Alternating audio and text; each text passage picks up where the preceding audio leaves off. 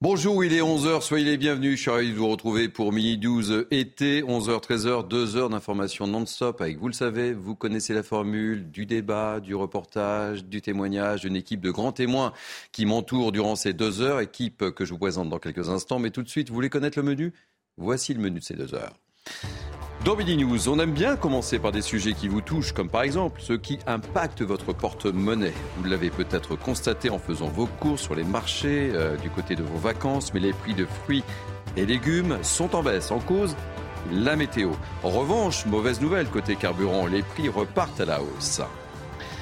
Dans cette émission, on reviendra encore sur ces nouveaux refus d'obtempérer. Deux morts à Limoges, à Lyon, un agent municipal traîné sur plusieurs mètres. C'est un danger quotidien qui guette chaque policier sur le terrain. On en parle avec nos invités. Trafic de drogue, parloir sauvage, on évoquera le ras-le-bol des riverains de la prison de la santé, le reportage dans cette émission. Et puis, bien sûr, on évoquera euh, dans cette émission la situation au Niger. Les putschistes annoncent fermer leur espace aérien. Nous serons avec le général Bruno Clermont, notre consultant défense. Voilà pour les principaux titres. On évoquera également d'autres sujets. Prenez place tranquillement. Nous sommes ensemble durant deux heures. Et avec moi, l'équipe des chroniqueurs de Mini News été. Denis Deschamps, analyste conférencier. Bonjour, un fidèle de l'émission. Je suis ravi de vous retrouver. Merci de, même. Je suis ravi d'accueillir pour la première fois Benoît Perrin, directeur général euh, des contribuables associés, c'est ça? Exactement. C'est pas comme une erreur? Exactement. Vous faites euh, concurrence à Michel Taube avec votre cravate orange, je vous préviens. J'ai des chaussettes noires. Très bien. Euh, Xavier de Bonaventure, maître de conférence en droit public. C'est une première pour vous et je suis ravi de vous accueillir dans Midi News été. Allez, on commence cette émission par des sujets, je le disais, au plus près de vos préoccupations et qui touchent et qui touchent votre argent. La pluie s'est invitée dans l'été de nombreux vacanciers et vous allez le voir, la météo a également des conséquences sur nos habitudes alimentaires. Vous êtes nombreux, oui, nombreux à bouter les fruits et les légumes de saison. Regardez ce reportage de Dounia Tangour et on en parle avec mes grands témoins. Abricots, concombres, melons ou encore pastèques, les fruits et légumes de l'été n'ont pas la cote sur les marchés. En cause, le mauvais temps des dernières semaines dans une bonne partie du territoire français. Comme il a moins fait beau, on a moins consommé, c'est vrai. Voilà. Parce que les fruits, c'est un peu quand il fait chaud qu'on a envie, alors quand il fait froid, on en a moins envie. Avec des étals qui peinent à se vider, les primeurs constatent la baisse significative de la consommation, et ce, malgré des prix nettement réduits. Sur tout ce qui est melon, pastèque, les tomates, on a une baisse d'au moins 25% de la consommation. Sur la pastèque, on est plutôt à 50% de baisse de consommation. Oui, on a baissé nos prix pour essayer que les gens consomment, mais euh, ça n'a pas un effet, euh, ça n'a pas vraiment d'effet. Mais la situation ne devrait pas durer et pourrait même s'améliorer très prochainement pour les maraîchers. Avec le retour des beaux jours prévus cette semaine, les fruits et légumes feront sans aucun doute leur grand retour sur la table des Français. Bon, Xavier, je ne sais pas si vous avez pris quelques jours de vacances, si vous avez l'habitude de, faire votre marché, vous avez constaté des, changements de prix? Pas encore, mais, ça va venir. Bah oui, euh, effectivement, il y, a, une légère euh, baisse des prix sur les légumes, mais en même temps, c'est quand même pas le cas de tous les produits parce qu'on voit que le sucre, par exemple, euh, a tendance plutôt à augmenter.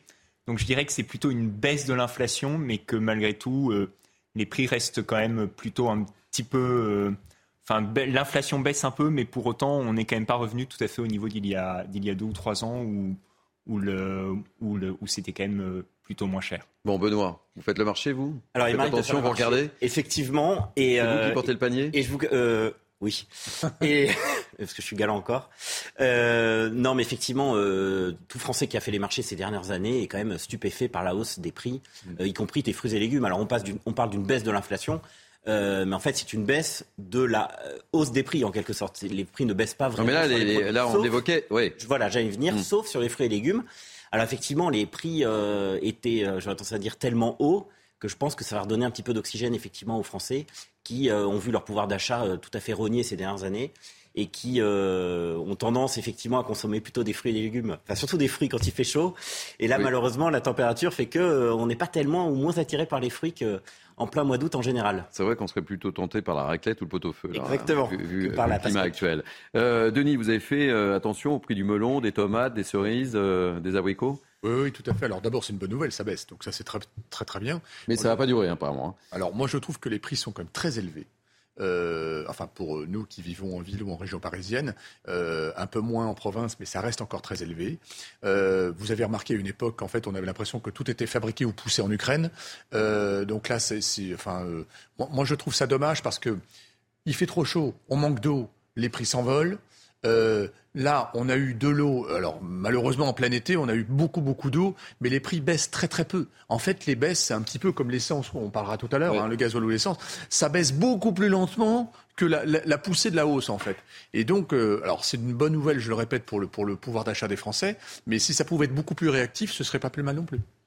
Alors là, on parlait d'une bonne nouvelle, mais on va parler malheureusement d'une mauvaise nouvelle. C'est euh, le prix de l'essence. Hein. Vous l'avez peut-être remarqué euh, là aussi, euh, les prix à la pompe ont augmenté depuis le début du mois. Ils n'avaient pas été aussi élevés depuis avril dernier. Il faut compter en moyenne 20 centimes d'écart selon les carburants. On a voulu vérifier et c'est Célia Judas à qui on a confié cette mission. Célia Judas. C'est une mauvaise nouvelle pour les automobilistes et en cette période estivale pour les vacanciers et surtout pour leur portefeuille puisque le budget essence repart à la hausse et ce depuis le début du mois de juillet. On a d'ailleurs dépassé le seuil des 2 euros du litre. Vous le voyez derrière moi, pour le gasoil, il faut compter 2,10 euros du litre, 2,08 euros pour le samplon 95 et jusqu'à 2,14 euros pour le samplon 98. Des prix qui n'avaient pas été vus depuis plusieurs mois. Augmentation, elle est liée à celle des prix du pétrole, puisque le prix euh, du baril a lui aussi flambé en juillet, plus 13,7%. Une augmentation des prix évidemment remarquée par les automobilistes. Certains ont d'ailleurs réagi à notre micro. Écoutez. maintenant, il y a un budget essence qui est très considérable dans, les vacances. Les gens peuvent même décider de ne pas partir en vacances à cause du budget essence. J'essaye euh, au maximum dans Paris de pouvoir recharger régulièrement pour permettre des trajets uniquement en électrique sans avoir à utiliser l'essence. Dès qu'on commence à passer sur l'essence, euh, en plus sur les véhicules hybrides, on a une consommation essence qui devient élevée, euh, ça paraît compliqué. Une situation euh, difficile donc, d'autant plus que la hausse des prix du carburant pourrait bien être prolongée jusqu'à la rentrée prochaine.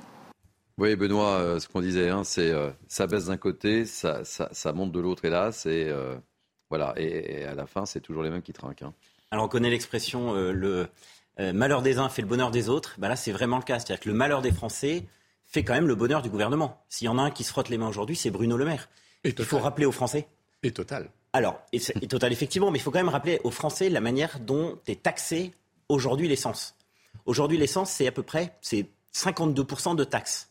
Donc en gros, quand vous faites un plein euh, dans votre station d'essence, c'est d'abord l'État que vous rémunérez et ensuite, justement, pour le coup, le distributeur. Puisque vous payez le coût du baril, le coût de distribution, la fameuse taxe intérieure de consommation sur les produits énergétiques.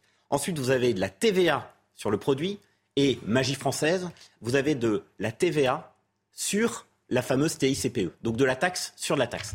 Donc finalement, c'est absolument délirant et on aurait presque envie de dire si, le gouvernement veut vraiment redonner du pouvoir d'achat très simplement aux Français, eh bien qu'il baisse de manière drastique la TVA ce qui permettra, surtout en période de vacances, aux Français de respirer un peu de respirer davantage. On sent le message passer là, en tous les cas. Denis Deschamps. Alors ça, c'est un vœu pieux, parce que le jour où l'État fera ce genre de cadeau, je crois qu'il a besoin de regarnir ses caisses. Que les Français attendent un grand nombre de cadeaux à la rentrée. Là. Hein. Oui, oui, alors c'est pas Noël encore. Hein. Non. Euh, malheureusement, il ne faut pas oublier qu'avec la hausse des taux, ce qu'on appelle la charge de la dette va exploser. On la prévoit d'ici deux ou trois ans à 80 milliards. Elle va doubler. 80 milliards, ça va presque être le premier budget de l'État français, donc c'est colossal, juste pour payer l'intérêt, pas pour rembourser la dette. Donc euh, malheureusement, les taxes vont pas baisser demain matin. Euh, effectivement, on a, on a un effet de vise, hein, euh, l'influence du dollar et l'effet de, du pétrole. Alors en même temps, on n'est pas à 150 dollars, on est à 85 dollars. Mais effectivement, là encore une fois, les hausses sont vite répercutées en, station. C'est ce que je disais justement hors antenne, c'est que maintenant, se, transporter pour aller au travail, ça va devenir un produit de luxe, quoi. Mmh. Euh, regardez euh, aussi pour les budgets vacances, mhm. euh, les hôtels coûtent extrêmement cher. Le transport coûte très cher, la nourriture, certaines choses sont quand même assez chères. Donc on voit bien que les gens ils jouent sur la durée de leurs vacances parce que on a, enfin dans le pouvoir d'achat, on n'a plus les moyens. Et, vous avez raison d'évoquer. On, on, a évoqué au cours de cette émission la situation de la Corse, hein, qui est quand même une destination prisée par les Français, pas que, mais qui est en grande souffrance cet été pour toutes les raisons évoquées. soleil. Contrairement à la Bretagne. Oui, c'est ça. Mais il fait en Bretagne, attention, hein, il fait beau plusieurs fois par jour. N'oubliez jamais ça. C'est pour ça qu'on aime la Bretagne d'ailleurs. Exactement. Euh... La, Corse, pour l'anecdote, est un des deux, une des deux régions en France à ne pas appliquer le taux maximal justement de TICPE sur le prix du carburant. Mhm. Toutes les régions ont un pouvoir pour euh, fixer les taux. Toutes les régions le font évidemment au taux maximal, sauf effectivement la Corse et une autre région. Et quand vous disiez que c'est un vœu pieux, c'est un vœu pieux si effectivement euh, on ne fait pas pression sur les gouvernements pour baisser la dépense publique. Si on baisse la dépense publique, on sera en mesure de baisser la fiscalité des particuliers et des entreprises. Xavier Bonaventure, un dernier mot sur le sujet. Oui, c'est vrai, c'est frappant. On a aussi une augmentation considérable euh, du prix du, train, euh, mm. du réseau ferroviaire. Et c'est vrai qu'effectivement, les vacances coûtent de plus en plus cher. Et partir de plus en vacances, partir en vacances devient de plus en plus difficile. Et ça devient un grand luxe, évidemment. Allez, on voulait absolument euh, commencer cette émission par, euh, par ces sujets très concernants. Autre sujet euh, concernant, on en a beaucoup parlé au cours de, ce week-end, on va évoquer cette succession de refus d'obtempérer. Il y a eu ces deux jeunes à, Limoges dont on vous parlait hier, morts après avoir percuté un véhicule. Ils circulaient sur un scooter très très puissant. Et puis vendredi soir à Lyon aussi, il ne faut pas l'oublier, c'est un agent municipal qui a été littéralement traîné sur plusieurs mètres. Des cas en hausse qui inquiètent bien sûr les forces de l'ordre. Regardez ce reportage de Solène Boulan. Ces traces de sang, encore visibles dans une rue de Limoges, sont les stigmates d'un refus d'obtempérer, au cours duquel deux jeunes à scooter sont morts alors qu'ils tentaient d'échapper à un contrôle de police. Ces infractions se multiplient ces dernières semaines, après qu'un policier a été traîné sur plusieurs mètres vendredi à Lyon et qu'une policière percutée a été grièvement blessée à Montbéliard samedi.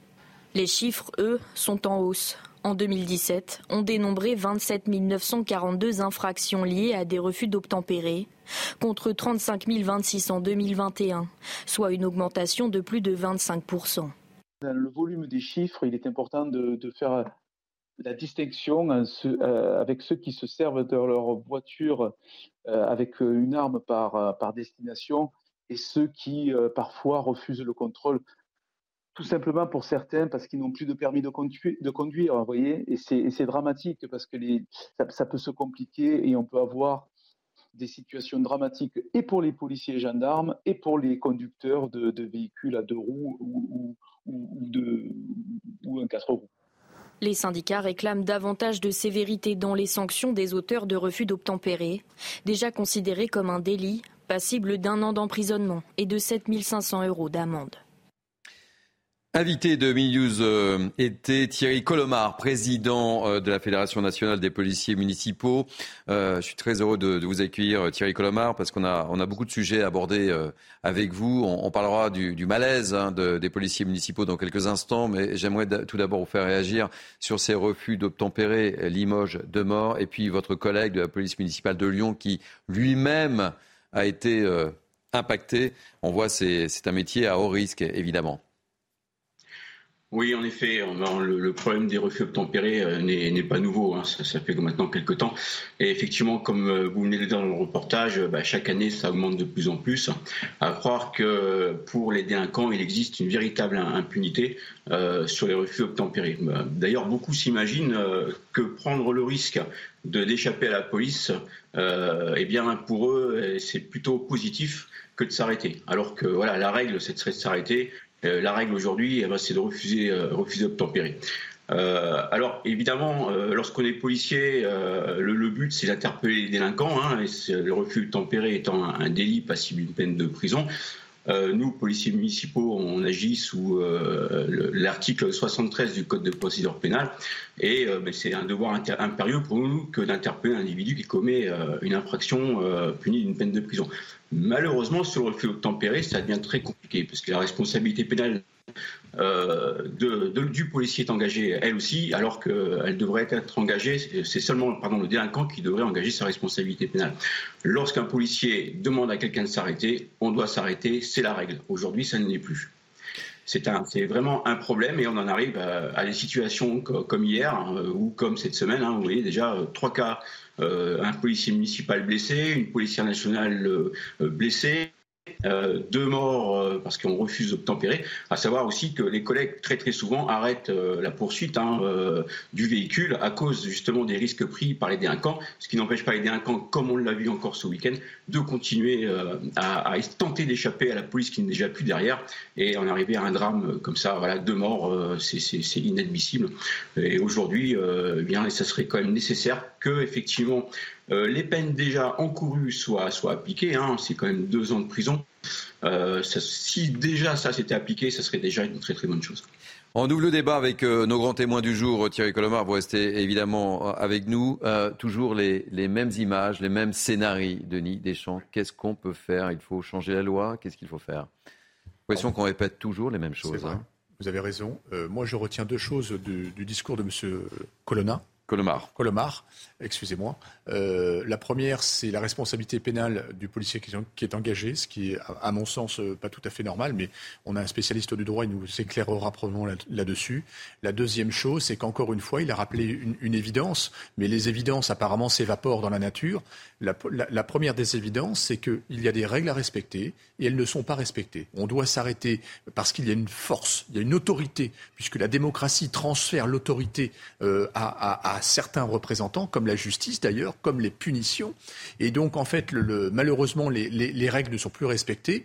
Mais en fait, vous avez bien vu que ça devient, ça devient une habitude. Mhm. Regardez les incivilités quand nous sommes au volant euh, dans les grandes villes, euh, ça devient une habitude. Regardez les incivilités avec les trottinettes et les vélos. On ne respecte plus les règles pour le vivre ensemble. S'il y a des feux rouges, c'est qu'il y a une raison. Vous avez vu le drame qui s'est passé à Limoges, où en fait le, le papa avec ses deux enfants ont mhm. percuté ce fameux T-Max euh, et, ça a provoqué deux morts, deux morts idiotes, mhm. hein, pour deux gamins de 16 et 18 ans qui avaient toute leur vie devant eux. Voilà, on ne respecte pas la règle, on ne s'arrête pas. Euh, en plus, ils étaient en défaut sur d'autres sujets. Eh bien, ça provoque des drames à l'arrivée.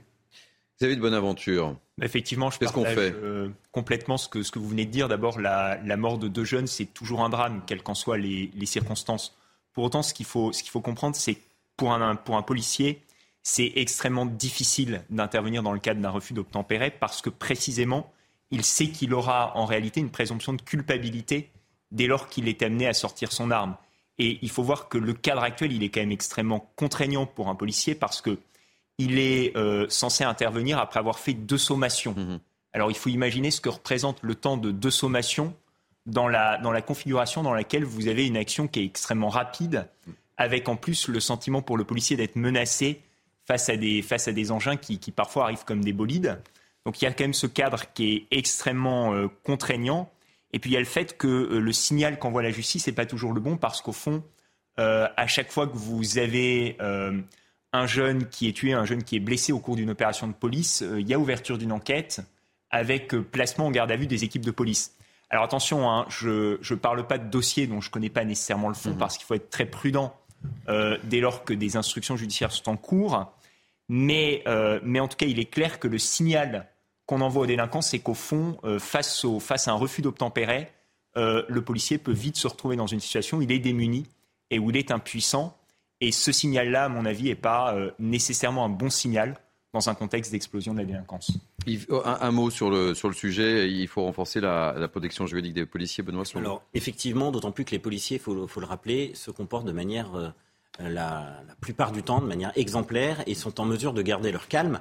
J'en veux pour preuve euh, ce qu'a dit la porte-parole de la police nationale il y a quelques jours, qui expliquait que euh, en 2020, il y, avait il y avait eu 153 tirs de policiers à l'occasion justement de ces refus d'obtempérer et que ce chiffre est largement en baisse puisqu'il y en a eu 138 entre guillemets seulement en 2022.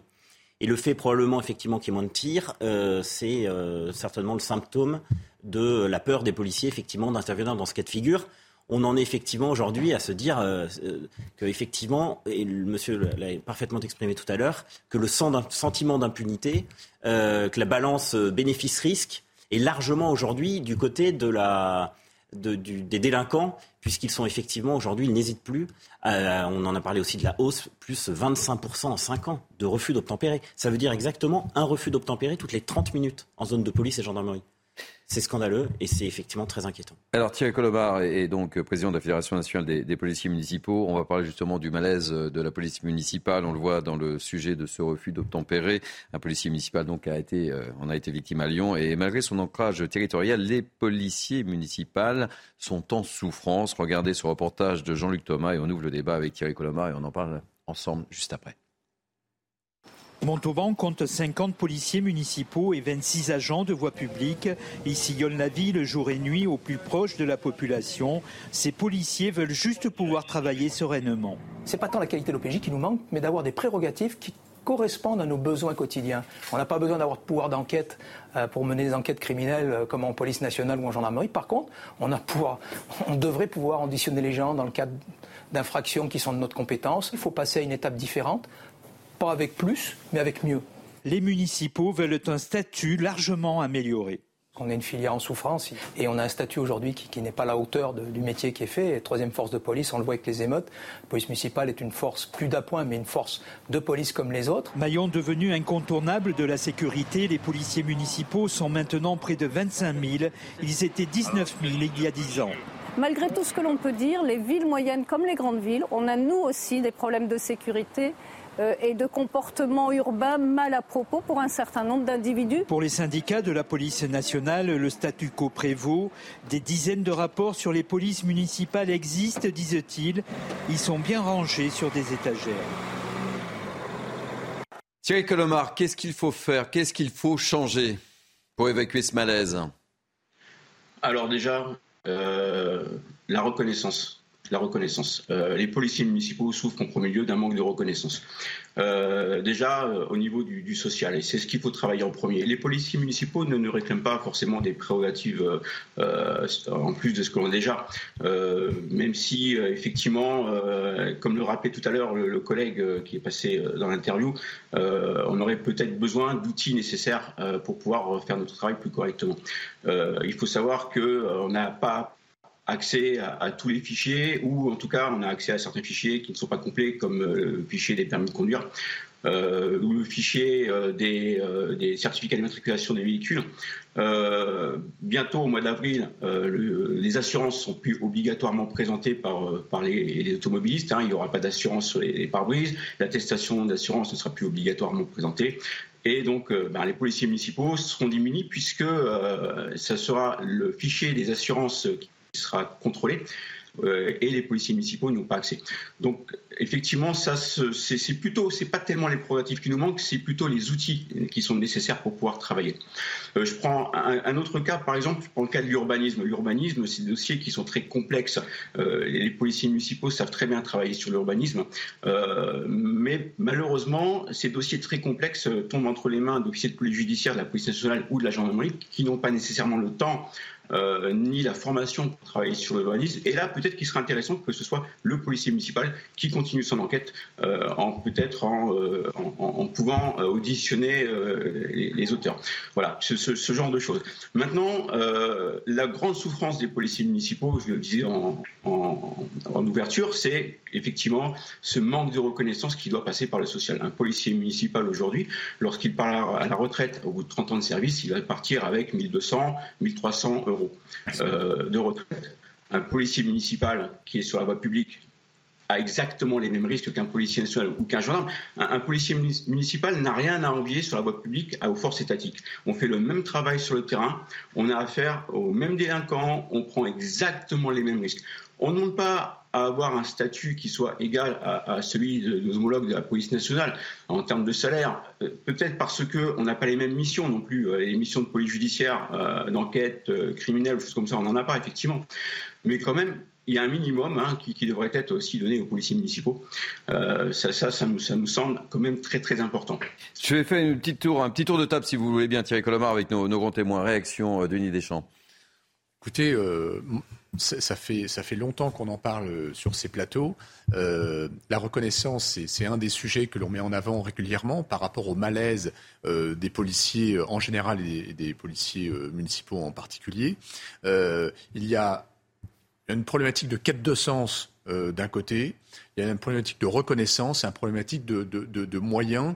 Et euh, donc là, euh, euh, M. Colomar évoque l'accès aux fichiers pour pouvoir faire des, vérifications, mais il y a aussi des moyens matériels, il y a aussi des moyens humains. Hein, dans, certaines, situations, il n'y a pas assez, ils n'ont pas assez de collègues pour faire leur travail. Et moi, je voulais juste faire une petite parenthèse sur les policiers municipaux. Les policiers municipaux, dans nos villes, on les connaît, on les côtoie, on leur dit bonjour, ils connaissent les enfants, même dans des villes moyennes et c'est important parce que ça crée du lien et ça crée aussi un sentiment euh, un petit peu plus sécure parce que dans, les premières incivilités, il est tout de suite là pour dire hey, jeune homme, tu te calmes, euh, ou tu roules trop vite, ou tu fais pas assez attention. Et c'est important. Regardez, euh, même si je suis pas dans le, dans, le, dans, le concept, c'était mieux avant, mais regardez les, vieux films avec, avec Gabin ou autres, les films en noir et blanc. Il y avait des îlotiers, il y avait des, des, policiers sur les trottoirs qui, qui allaient voir les commerçants, qui disaient bonjour. Et ça crée du lien aussi tout ça, c'est très important. Et effectivement, le, euh, policier national, il a des missions de, police judiciaire, donc des missions euh, euh, différentes, mais il ne faut pas négliger aussi ce travail sur ce terrain. Thierry Colomar, je ne sais pas si vous vous souvenez, mais, vos collègues de policiers municipaux de, Lyon avaient dit durant les émeutes qu'ils étaient plus utiles, qu'ils auraient été plus utiles avec les policiers nationaux plutôt que de surveiller les lieux et, de protéger les lieux de la ville. Euh, vous vous souvenez de, cette intervention? Oui, je m'en souviens bien. Alors, euh, moi, je ne vais pas rentrer dans, ce débat. Hein. Euh, le, maire a pris ce choix de, garder les, les, bâtiments communaux.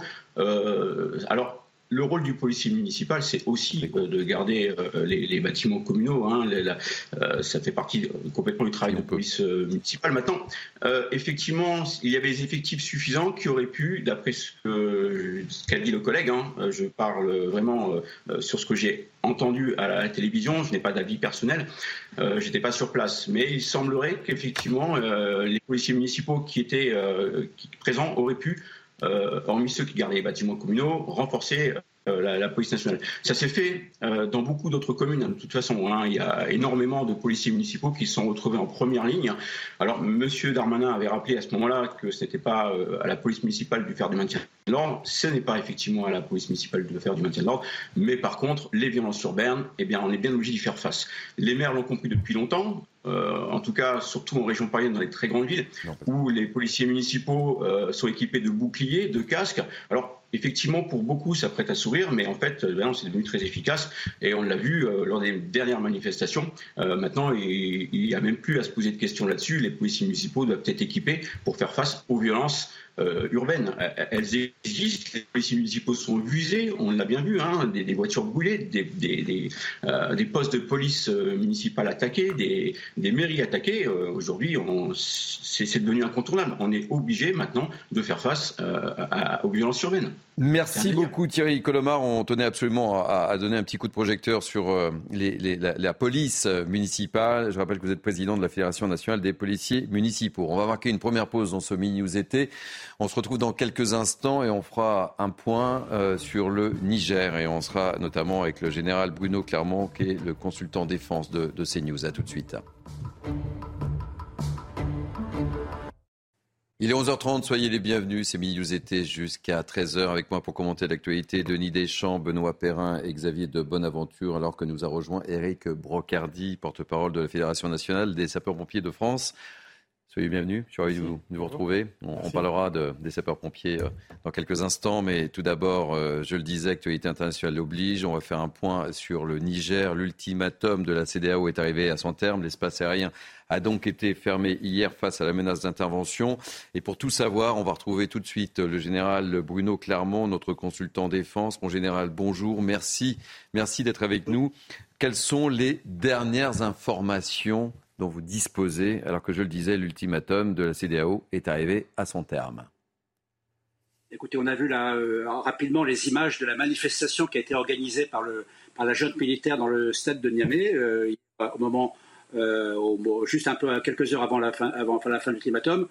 Eh bien, on voit qu'ils ont réussi à, réunir 25 000 personnes sur une ville de 2 millions d'habitants, c'est quand même pas énorme. Il n'y a pas eu d'autres manifestations dans la deuxième grande ville euh, du, Niger. Donc la question est vraiment de savoir dans quelle mesure ce, putsch est installé dans la société nigérienne. Ils sont quand même très fragiles et c'est une des raisons pour laquelle l'ultimatum, là, qui euh, donc n'a pas été euh, accepté par l'autorité de la junte, va conduire à la préparation d'une opération militaire. Cette opération militaire est prête, elle a été planifiée, elle est sans doute prête à, être exécutée, elle sera dirigée par le Nigeria, qui est la première puissance militaire de la région, et avec l'aide du Sénégal et de la Côte d'Ivoire. Donc on en est à cet instant un peu particulier, où même si le Niger a fermé son espace aérien, il n'a aucunement les moyens de faire respecter la fermeture de l'espace aérien parce qu'il n'a pas d'aviation. Donc en fait, c'est une démarche purement formelle qui ne va en rien modifier la, pression de cette opération militaire, sachant que la négociation, elle est possible à tout moment tant que l'opération militaire n'a pas été déclenchée et même une fois que l'opération militaire est déclenchée. Donc très concrètement, on se rapproche de l'opération militaire, mon général? Il est, vraisemblablement qu'aujourd'hui, on, on est passé au stade de la menace effective de l'opération militaire. Je pense que les négociations sont euh, extrêmement appuyées aujourd'hui, en particulier de la part des Américains, mais au moins autant que de la CDAO, parce que pour les Américains, le Niger est un enjeu stratégique, ont une base extrêmement importante à Agadez, c'est leur deuxième point d'appui en Afrique avec Djibouti. Ils ont besoin de cette base pour mener leurs, leur mission d'observation, de renseignement pour ce qu'ils appellent la guerre mondiale contre le terrorisme, qu'ils ne peuvent pas se passer du Niger. Donc je pense que les Américains vont mettre une pression énorme sur la, euh, sur la junte militaire pour obtenir une solution euh, politique, ou alors ils aideront, euh, en particulier par des actions de renseignement, l'opération militaire de la CDAO à se dérouler dans de bonnes conditions. Et la position de la France dans tout cela, mon général?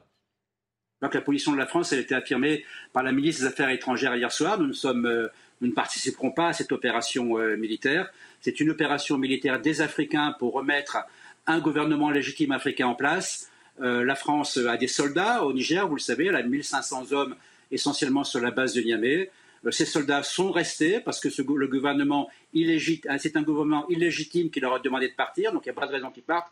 Et on espère bien que cette situation est réversible. Donc le push prendra fin et le président Bazoum sera remis au pouvoir de manière à ce que la coopération entre la France et le Niger, qui fonctionnait très bien avec le président Bazoum, la coopération entre les forces armées nigériennes et les forces armées françaises qui, fonctionnent également très bien puissent reprendre parce que les enjeux sont quand même maximum. Il ne faut pas que le Niger passe à la fois dans l'escarcelle des djihadistes, mais également dans l'escarcelle de la Russie, parce qu'à ce moment-là, il va devenir un, euh, pays euh, qu'on aura beaucoup de mal à, garder dans le clan occidental. Et euh, évidemment, il y a un enjeu de, la poursuite de l'extension du djihadisme et de l'influence de la Russie sur le reste de l'Afrique de l'Ouest.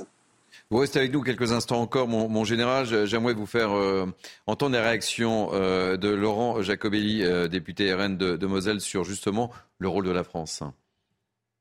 Oh, ce sont euh, des années euh, d'abandon et je crois que le paroxysme a été atteint euh, depuis Nicolas Sarkozy avec ses phrases très malheureuses hein, sur la trace de l'homme africain dans l'histoire, repris depuis par Emmanuel Macron sous d'autres formes avec beaucoup de déplacements en Afrique qui se sont soldés par un fiasco tellement le mépris du président de la République qui ne réserve apparemment pas seulement aux Français a été palpable dans ces pays créant un sentiment de gêne et probablement un sentiment anti-français. Certains se sont engouffrés d'ailleurs dans la brèche. Hein, Bien alimenté par euh, la Chine et la Russie. Euh, par exemple, avec, la Russie Wagner et euh, des désinformations flagrantes sur le rôle de l'armée française ou de la présence française. Votre réaction, Denis Deschamps? Il a raison, Laurent Jacobelli, dans son analyse et sur la situation de la France et les rapports avec l'Afrique? Écoutez, moi je vais cantonné au fait. Euh, je ne rentre pas dans le débat politique. Moi, je suis juste un analyste. Moi, je crois que depuis hier, depuis qu'on a évoqué ce sujet euh, hier, il s'est passé euh, certains éléments. Premier élément, c'est effectivement, comme le dit le, général Clermont, c'est à quel point a infusé ce putsch dans la société civile. Donc, ils ont fait une démonstration c'est le, le, fait nouveau depuis hier soir. Ils ont fait une démonstration de vouloir montrer que la population est avec eux. Je rejoins le général. 25 000 personnes, c'est très peu. Hein, euh, je pense que Poutine a aussi fait ses démonstrations en d'autres temps euh, pour sa guerre en Ukraine. Donc c'est une très très faible démonstration et on n'a pas l'envahissement des rues pour soutenir dans un élan populaire. Deuxième élément, c'est euh, au niveau de l'armée. Jusqu'où a infusé cette, ce putsch dans l'armée? Est-ce que toute l'armée est derrière ces quelques généraux ou est-ce que c'est c'est vraiment un, un, phénomène global? Donc ça, il va falloir le surveiller. Troisième élément, il va falloir surveiller également les, les évolutions diplomatiques. Bien évidemment, vous bien. Et dans ce genre de contexte, la diplomatie reste secrète, elle ne va pas sur les plateaux de télévision, mais la diplomatie est vraiment, vraiment à l'œuvre euh, sur ce point-là. Ensuite, le dernier élément qui est plus global, c'est que euh, concernant la CDAO, la question que vous avez soulevée avec euh, le général Clermont, la CDAO, je pense qu'elle est quelque part obligé d'intervenir militairement. D'abord parce que c'est une affaire africaine, c'est-à-dire qu'il ne faut pas que d'autres nations euh, viennent s'inviter dans ce, dans, ce débat et dans cette action militaire. Je pense aux Européens, je pense aux Américains, je pense à Wagner. Donc là, je pense que c'est vraiment l'heure de la CDAO de s'affirmer. Je pense également qu'il y a trois temps, le temps très court où il faut absolument que la CDAO intervienne pour calmer ces putschs, parce qu'autrement, il y a d'autres pays qui vont tomber en conséquence comme des effets de domino. On, a déjà, on en a déjà suffisamment. Donc maintenant, pour ne pas que ça se répande dans toute la zone, il faut absolument que la CDAO intervienne. Deuxième élément, il y a le temps intermédiaire, qui est que Wagner pourrait aussi trouver ça comme un terrain disponible. Vous savez que quand il y a un, un reflux l'espace n'est jamais vide, il est toujours occupé par quelqu'un d'autre. Donc ça pourrait être un, euh, euh, terrain occupé par Wagner et par les forces, euh, et, ensuite, dans un deuxième temps, par les forces poutiniennes.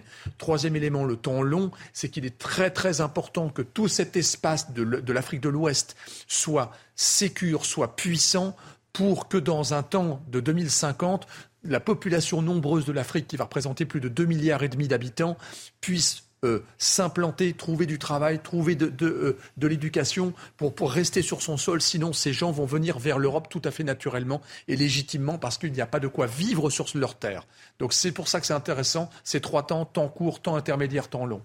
Et euh, Martin Mazur, qui m'assiste dans la production de, cette émission, me, signe à l'instant que l'armée malienne a annoncé aujourd'hui l'envoi à Niamey par le Mali et le Burkina euh, d'une délégation officielle conjointe en solidarité avec le Niger. Votre réaction, et ce sera votre dernière réaction, euh, mon général? Et que ce soit l'armée malienne ou l'armée du Burkina, euh, c'est pas un secret de dire qu'elles sont faibles, extrêmement faibles pour le Burkina. Et non seulement elles sont faibles, mais en plus, dans la mesure où les Français ont quitté le, le Burkina et le Mali, les groupes armés terroristes ont progressé de manière fulgurante. Et aujourd'hui, ces armées ne peuvent plus se déplacer à l'intérieur du Mali. Donc vraiment, s'ils envoient un détachement de militaires maliens, ils ne vont pas être bien nombreux. Et quant au Burkina, ils ne vont pas envoyer grand, grand monde. Et d'ailleurs, c'est le même problème pour le Niger. Le Niger aujourd'hui, il est attaqué par le nord, il est attaqué par l'ouest et par le sud. Donc les militaires nigériens qui seraient disponibles pour une opération militaire euh, afin de contrer une opération militaire de la CDAO, ils sont en, en tout petit nombre. Et je suis d'accord sur un point, la CDAO joue sa crédibilité. Elle a annoncé une opération militaire elle doit déclencher une opération militaire et on espère que le déclenchement de l'opération militaire, plus la diplomatie secrète qui a été évoquée, parce qu'évidemment qu'elle s'active, suffira à ce que ce gouvernement puisse, euh, ce, ce putsch puisse partir euh, sans qu'il y ait de mort et sans qu'il y ait de combat. Merci beaucoup euh, pour euh, votre expertise, euh, cher Bruno Clermont. Je rappelle que vous êtes général évidemment et consultant défense CNews. Merci encore une fois pour cet éclairage ô combien important. Allez, on va revenir en ce lundi 7 août sur cette disparition qui a ému la France entière. Je veux bien sûr parler de celle du petit Émile, deux ans et demi, un mois après. Il reste introuvable. Toutes les pistes restent envisagées, évidemment. Aucune n'est exclue euh, ni privilégiée. On va faire le point sur l'enquête avec nos envoyés spéciaux. On va retrouver sur place Marine Sabourin et Olivier Gandleuf. Bonjour Marine, soyez les bienvenus. Quels sont les derniers éléments dont vous disposez?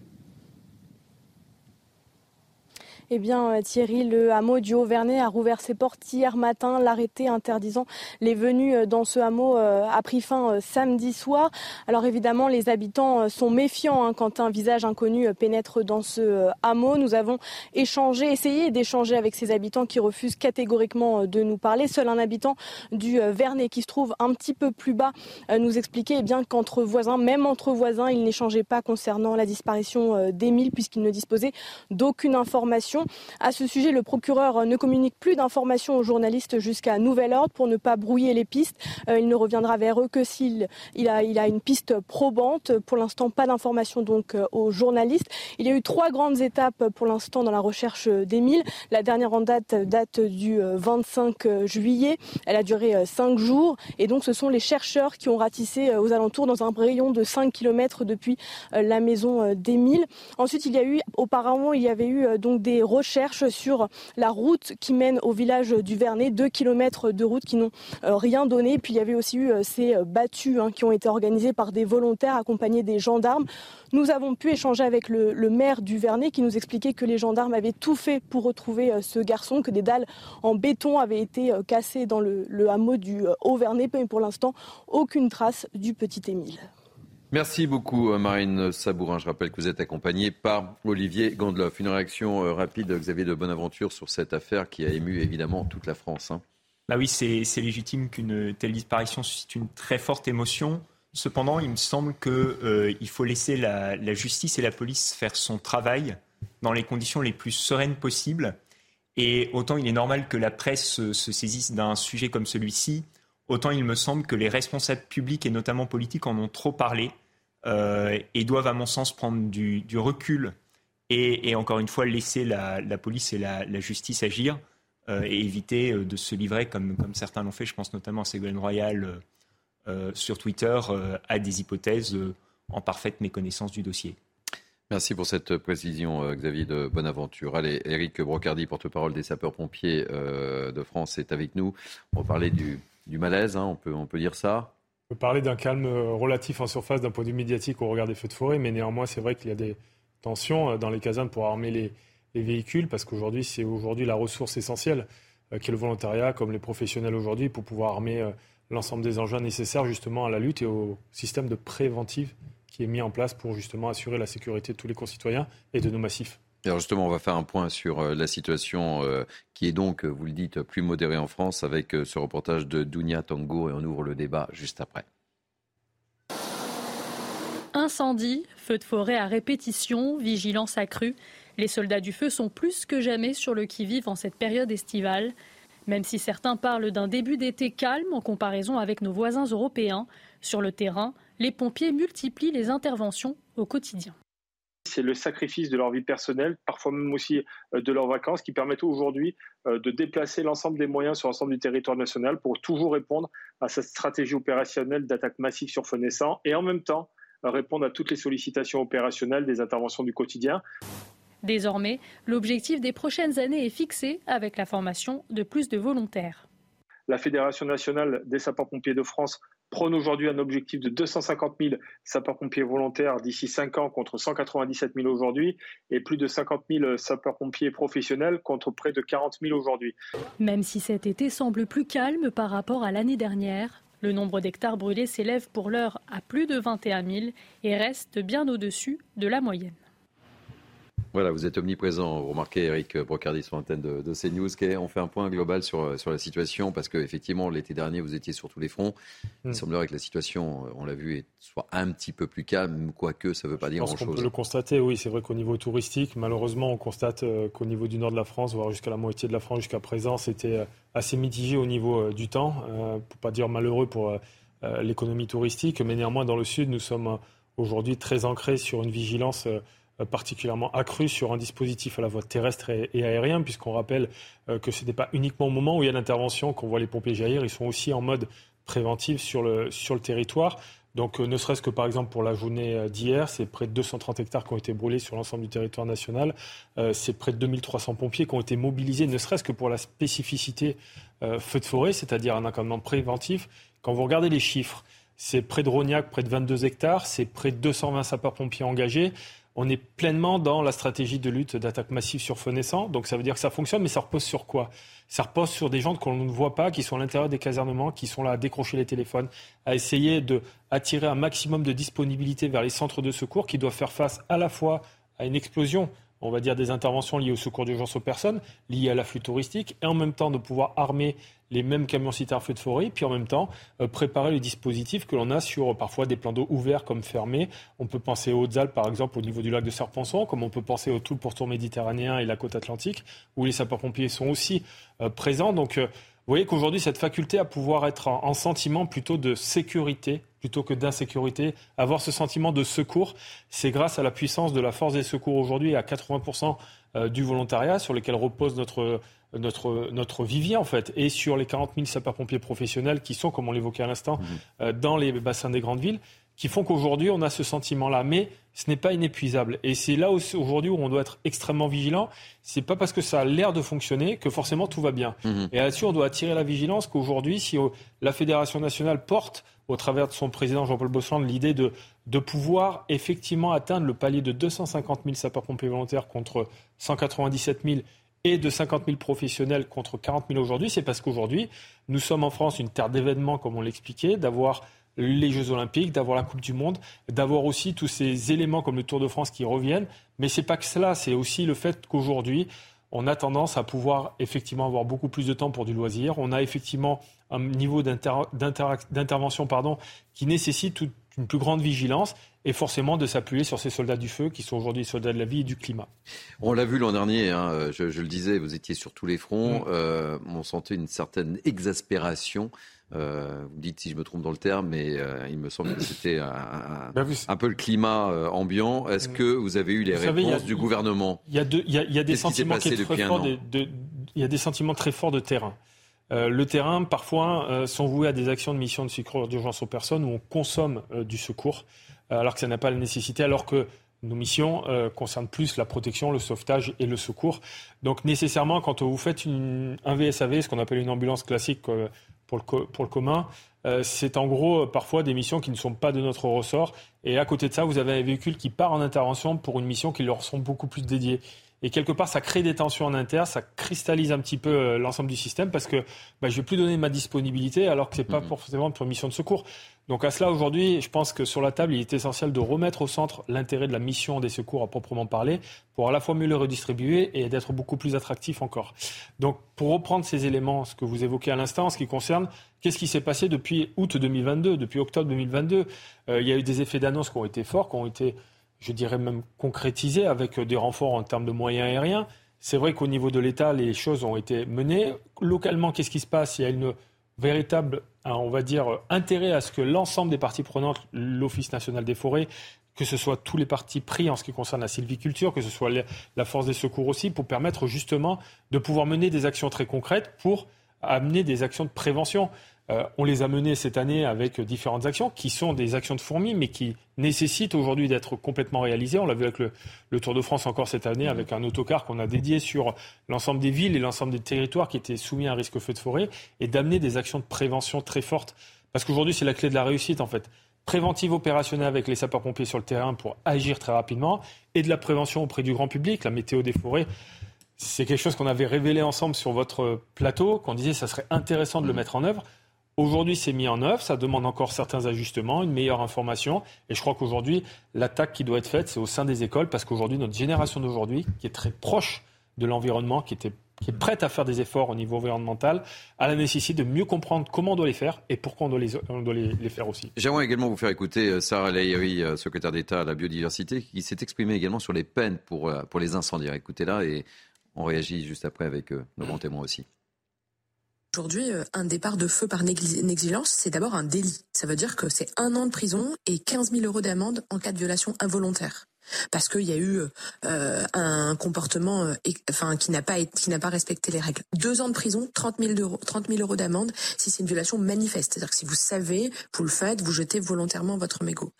Trois ans de prison et 45 000 euros d'amende en cas euh, d'incendie de bois, de forêt ou encore de maquis. En réalité, c'est ce qui enclenche des feux. Dix ans de prison et 150 000 euros d'amende en cas de la mort d'une personne dans cet incendie. Je vous assure que la question de la punition est lourde.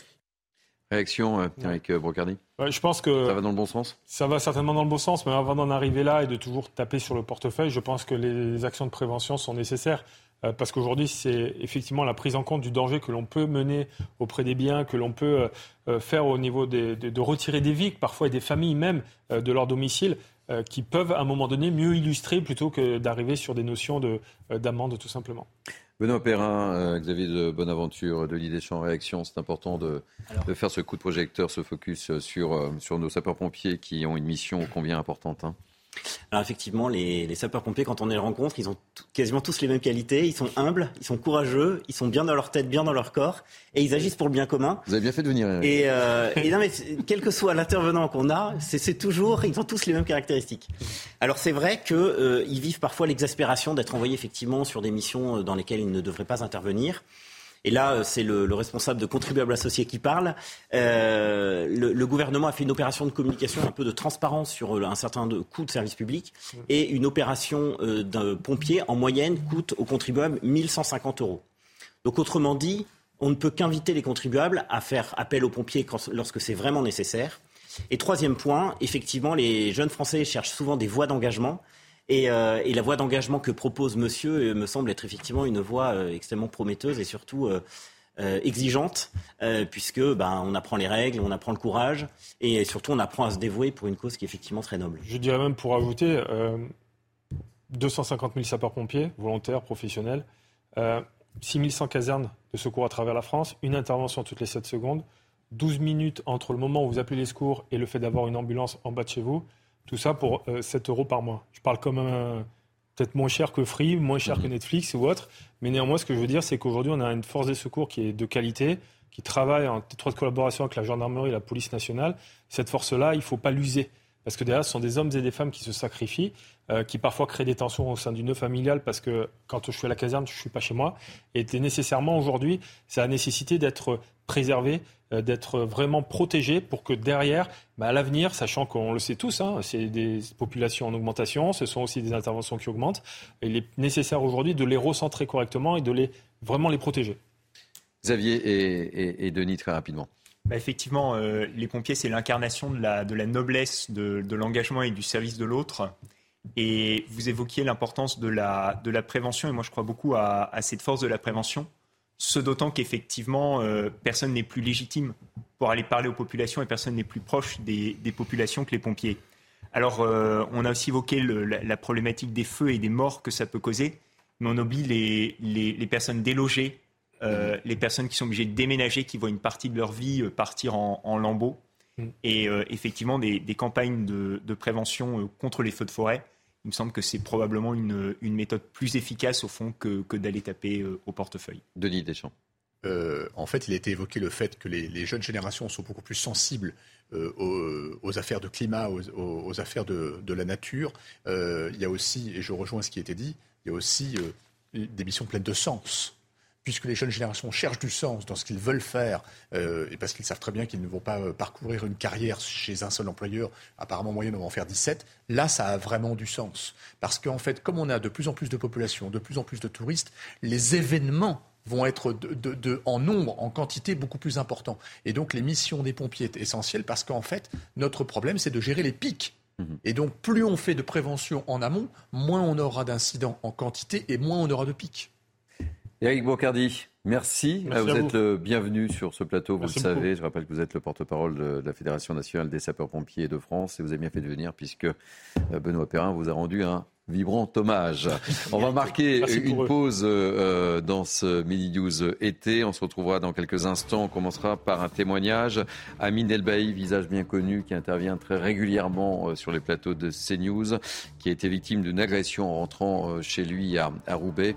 Il nous racontera ce qui s'est produit. On parlera également des riverains de la prison de la santé qui sont particulièrement heureux monté depuis la réouverture de la prison de la santé en 2019. Voilà, beaucoup de sujets encore pour cette dernière heure de Mini News été. A tout de suite, on se retrouve dans quelques instants. Il est midi, c'est toujours Midi News été jusqu'à 13h, la partie 2 euh, débat, reportage, témoignage avec nos grands témoins. Mais tout de suite, on fait un point info avec Somaya Labidi, que je salue. Bonjour Somaya. Euh, bonjour Thierry, bonjour à tous. À la une de l'actualité, en plein chassé-croisé des vacances d'été, une mauvaise nouvelle attend les automobilistes à la pompe. Les prix n'ont pas été aussi élevés depuis des mois. Aucun carburant n'est épargné avec des augmentations allant de 10 à 16 centimes. Euh, diesel comme essence, tous se rapprochent de la barre symbolique des 2 euros le litre. C'est un phénomène qui inquiète l'administration pénitentiaire. De plus en plus de drones survolent les prisons, euh, des survols pour des livraisons de drogue et d'objets interdits en, détention. Les précisions de Raphaël Lazreg.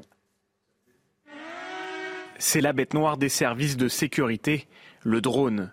L'an dernier, l'administration pénitentiaire a constaté 68 survols de ces prisons, dont 29 qui ont servi à livrer des objets illicites à des détenus. Un chiffre en nette augmentation par rapport aux années précédentes et qui risque d'augmenter en 2023. À Perpignan, c'est toutes les nuits pratiquement que l'on a des, euh, livraisons par drone. Euh, malheureusement, euh, comme ils viennent livrer entre 3 et 4 heures du matin, il y a des, des livraisons qui passent, euh, euh, qui passent inaperçues. On récupère généralement des portables, euh, des produits stupéfiants. après, ça passe des clés Amazon, des écouteurs. la crainte, c'est évidemment les armes et les explosifs surtout. 42 prisons possèdent un dispositif anti-drone en France, mais ça c'est suffisant pour stopper ce phénomène de livraison. Les dispositifs tels qu'on les connaît aujourd'hui sont efficaces, donc suffisants dans leur efficacité, mais très largement insuffisants euh, sur leur déploiement, puisque c'est l'ensemble des établissements du parc pénitentiaire qui devraient être dotés de dispositifs anti-drone. Les sommes allouées dans le, budget 2023 pour la sécurité et en particulier la lutte anti-drone, je leur ai dit 3,2 millions d'euros, c'est très largement insuffisant. Le survol d'une zone interdite est un délit puni de 6 mois d'emprisonnement et de 15 000 euros d'amende. Les suites du putsch au Niger à présent, l'ultimatum de la CDAO exigeant le rétablissement du président a expiré et dans le même temps, la junte au pouvoir a fermé l'espace aérien du pays. Une opération militaire lancée par la CDAO semble imminente, à en croire le général Bruno Clermont. Écoutez. Des tentatives de médiation qui ont été lancées à partir du 26 juillet, la date, du putsch, ont échoué. Elles ont été refusées par euh, par les généraux putschistes. Donc la CDAO, l'organisation régionale de 15 pays, euh, a été très claire lorsqu'elle s'est réunie euh, la semaine dernière. si les putschistes ne rendent pas le pouvoir au président Bazoum, il y aura une opération militaire. Cette opération militaire a été planifiée par les chefs d'état-major des armées de, trois pays qui ont annoncé qu'ils enverraient des forces, le Nigeria, le Sénégal et la Côte d'Ivoire. et donc, il n'y a pas de raison que cette menace ne soit pas mise à exécution. Il il en a de la sécurité de l'Afrique, il, en il en va également de la crédibilité de la CDAO. Donc euh, oui, elle est, très probable. Le Portugal en proie aux flammes. Un feu de forêt a détruit 7000 hectares dans le centre du pays. 11 personnes ont été blessées dans, dans cet incendie. Hier, plus d'un millier de pompiers étaient mobilisés pour tenter de le maîtriser. Il faut dire que le pays ibérique connaît une période de forte chaleur propice au départ de feu. Et puis le phénomène Barbie, pour terminer, une vague rose s'est emparée des salles obscures. Le blockbuster a dépassé le milliard de dollars au box-office mondial, des chiffres records pour un film réalisé par une femme, et cela seulement trois week-ends après sa sortie. Essentiel de l'actualité à midi, Thierry. Merci beaucoup, ma chère Somaya. On vous retrouve dans une heure. Absolument. À tout à l'heure. Allez, dernière ligne droite pour Midi News été. Avec moi pour commenter cette actualité, euh, Denis Deschamps, analyste conférencier, Benoît Perrin, directeur général de Contribuables Associés, et Xavier de Bonaventure, maître de conférence en droit On va débuter cette deuxième heure, je vous le disais, par un témoignage. Euh, vous connaissez son visage, vous connaissez euh, son nom. Il est régulièrement l'un de nos invités sur nos plateaux. C'est Amine Elbaï, juriste. Euh, Amine Elbaï, bonjour. merci d'avoir accepté de, de, témoigner dans Mini News été. Vous connaissez parfaitement cette émission. Raconte en, quelques mots, alors que vous étiez euh, encore à mes côtés ce, week-end et que je vous souhaitais justement de, d'excellentes vacances. En rentrant chez vous à Roubaix, vous avez été menacé une première fois et puis euh, une seconde fois cette nuit. Racontez-nous ce qui s'est produit, euh, Amine Elbaï. Je vous remercie, Monsieur Cabane, de me donner à nouveau la parole. Moi qui pensais pouvoir vous quitter sur ces bons mots en vous souhaitant évidemment à toutes et à tous de bonnes vacances à la suite de mes interventions euh, euh, régulières sur CNews tout au long du mois de juillet. J'ai constaté euh, effectivement cette nuit la présence sur les réseaux sociaux d'une nouvelle menace de mort à la suite d'ailleurs de mes réactions sur vos plateaux. un individu qui menace euh, d'envoyer des euh, terroristes qui menacent euh, de nous tuer sans froid. J'ai déposé plainte évidemment au commissariat et un magistrat de permanence du pôle national de lutte contre la haine en ligne rattaché au parquet de Paris est saisi, instruit actuellement la plainte. la plateforme Pharos a également constaté cette publication et j'ai reçu un appel à minuit 47 euh, je n'ai malheureusement pas pu répondre puisque je dormais euh, de la direction centrale de la, de la police judiciaire. Voilà. Mais qu'est-ce qui s'est passé très concrètement cette nuit, euh, Amine Elbaï? Puisqu'en fait, vous avez été menacé deux fois, c'est ça qu'on comprenne bien? Oui, j'ai été menacé une première fois samedi en vous quittant sur CNews. J'ai rendu visite à mes proches à Roubaix et un individu manifestement alcoolisé m'a menacé. Il est euh, en garde à vue. Euh, sa garde à vue a été prolongée euh, hier. et nous sommes aujourd'hui dans l'attente d'une décision du parquet, savoir s'il va être déféré ou pas, s'il va être jugé ou pas. Cette deuxième menace, donc, cette deuxième menace Qui a eu lieu cette nuit. cette deuxième en revanche, cette deuxième menace, euh, en constatant cette nuit euh, euh, une menace de mort sur les réseaux sociaux, cette fois-ci, d'un individu qui menace de faire comme les terroristes, qui menace de nous tuer sans froid. Voilà. Je, vous, vous expliquez comment très concrètement ces menaces Vous êtes connu pour vos prises de position contre l'islamisme. Vous croyez que c'est dû à ça, très concrètement? Oui, c'est euh, dû d'abord à mes euh, positions. Alors, effectivement, euh, j'avais pris la parole, notamment sur votre plateau, pour dire qu'il fallait distinguer islam et islamisme. je m'étais même offusqué d'une certaine façon de la place des religions dans la société. il n'était pas question, évidemment, de remettre en cause de quelque manière que ce soit le principe de laïcité, mais je m'étais, j'avais fait, j'avais tiré le constat du fait que nous assistons aujourd'hui dans la société française à une forme de déchristianisation de la société, société dans laquelle on a perdu le réel, le sacré. Et j'ai vraiment publié sur les réseaux sociaux un extrait de mon intervention. C'était même un message de paix. Et j'ai eu en retour pas mal d'injures, euh, pas mal de messages de haine et surtout une menace de mort, euh, de mort de la part euh, d'individus qui justement veulent nous confisquer la parole. Je crois que ces individus n'ont pas compris quel était le sens de mon message et n'ont pas compris non plus qui j'étais. J'ai écrit un livre à ce sujet intitulé Je ne me tairai pas. Je ne me tairai pas parce que justement on a besoin aujourd'hui de dialogue dans la société pour se réconcilier. On a justement besoin aujourd'hui d'avoir des voix, des paroles citoyennes pour que la société puisse être apaisée. Et, aujourd'hui, on assiste, Monsieur Cabane, à une banalisation de l'hyperviolence, avec ces discours qui veulent faire sécession, avec une progression euh, sans précédent euh, des discours de l'extrême gauche. Et, j'ai reçu d'ailleurs euh, depuis maintenant quelques heures beaucoup, beaucoup de témoignages, beaucoup de soutien de, de personnalités, de journalistes, voyez-vous. Mais moi aujourd'hui, Monsieur Cabane, je crois que je, souffre d'un malheur. Je souffre le malheur de ne pas être un délinquant. Je souffre le malheur de, ne pas être une racaille.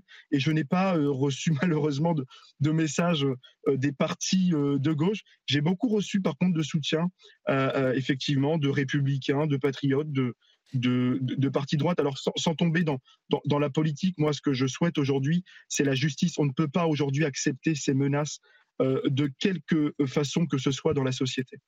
Merci beaucoup, Amine Elbaï. Euh, je souhaitais absolument euh, que vous témoigniez dans, dans News été, puisque vous êtes euh, très fréquemment sur ces plateaux de CNews. Je vous souhaite à nouveau de, bonnes vacances, en espérant qu'il n'y ait pas de conséquences derrière. Profitez-en bien. Et puis, ah, revenez, revenez-nous en forme dès la rentrée. Eh bien, je vous remercie, Monsieur Cabane. Je suis actuellement dans ma voiture, je suis sur la route. Je prends maintenant quelques semaines de vacances, du repos, un peu de réflexion. Et je crois et j'espère pouvoir revenir euh, en pleine forme à la rentrée. Merci à vous, Monsieur Cabane. Merci à vous en tous les cas et, bonnes vacances, cher Amine Elbaï. Petite réaction autour de, ce plateau. Qu'est-ce que ça vous inspire? Ben, Tout à l'heure, on a vu d'un pompier courageux. Ben là, on a la chance d'avoir euh, en duplex, cette fois-ci, un, élu courageux, alors qui est effectivement un peu de symbole. Qui est un juriste. Hein. Et qui est un juriste aussi. Et qui est effectivement un peu le, le symbole de la situation qui se dégrade en France. Alors, il n'a pas encore, et, heureusement, été victime d'agression. Je rappelle juste la situation française. 130 euh, attaques à euh, l'arme blanche par jour, tous les jours, enfin par, jour, pardon, mhm. en France. En 88, 40 000 agressions par an. Aujourd'hui, 300 000 agressions par an. Alors là, les agressions verbales dont fait l'objet monsieur, euh, effectivement, elles sont toujours prises très au sérieux, surtout quand on, exprime à la Wagbar ou quand évidemment qu'il y a des menaces de mort derrière sont prises évidemment très au sérieux par les services de police. Et c'est heureux. Maintenant, euh, on a aussi un peu l'impression que les élus euh, commencent à vivre ce que de nombreux Français vivent déjà depuis des années, euh, à savoir des injures, des menaces, des agressions physiques. Et j'aurais tendance à dire que presque la, si tant est qu'il y a une bonne nouvelle dans cette, dans cette affaire, c'est qu'on on a l'impression que maintenant que les élus sont touchés, eh bien, en tout cas on peut l'espérer, ils vont enfin prendre à bras le corps ce problème de délinquance, ce problème de criminalité qui coûte, qui coûte de surcroît à peu près 50 milliards par an euh, à la France. Euh, donc on espère vraiment que ce, genre d'épisode malheureux va enfin, parce que ça fait quand même 30 ans euh, qu'on nous parle d'insécurité, 30 ans qu'on nous parle de prévention, 30 ans qu'on nous bassine avec des, propos qui sont, j'aurais tendance à dire, un peu fumeux. Là, je pense qu'enfin, j'ose espérer, le gouvernement va prendre les mesures qui s'imposent. On a vu hier la tribune d'un certain nombre de familles qui ont été endeuillées ou, ou agressées. voilà, tout ça participe, on l'espère en tout cas, d'une pression forte qui doit être exercée sur les pouvoirs publics pour que ce problème soit vraiment pris à bras le corps. Très rapidement, Xavier de Bonaventure, de Beau. La liberté d'expression doit être protégée à tout prix. La France, c'est le pays de la liberté d'expression. Et si quelqu'un qui exprime des positions euh, fait l'objet de, ce type de menaces, c'est extrêmement inquiétant. Euh, la place doit être au débat. Donc quand on répond euh, à un désaccord, on répond en débattant pas en menaçant la, personne concernée.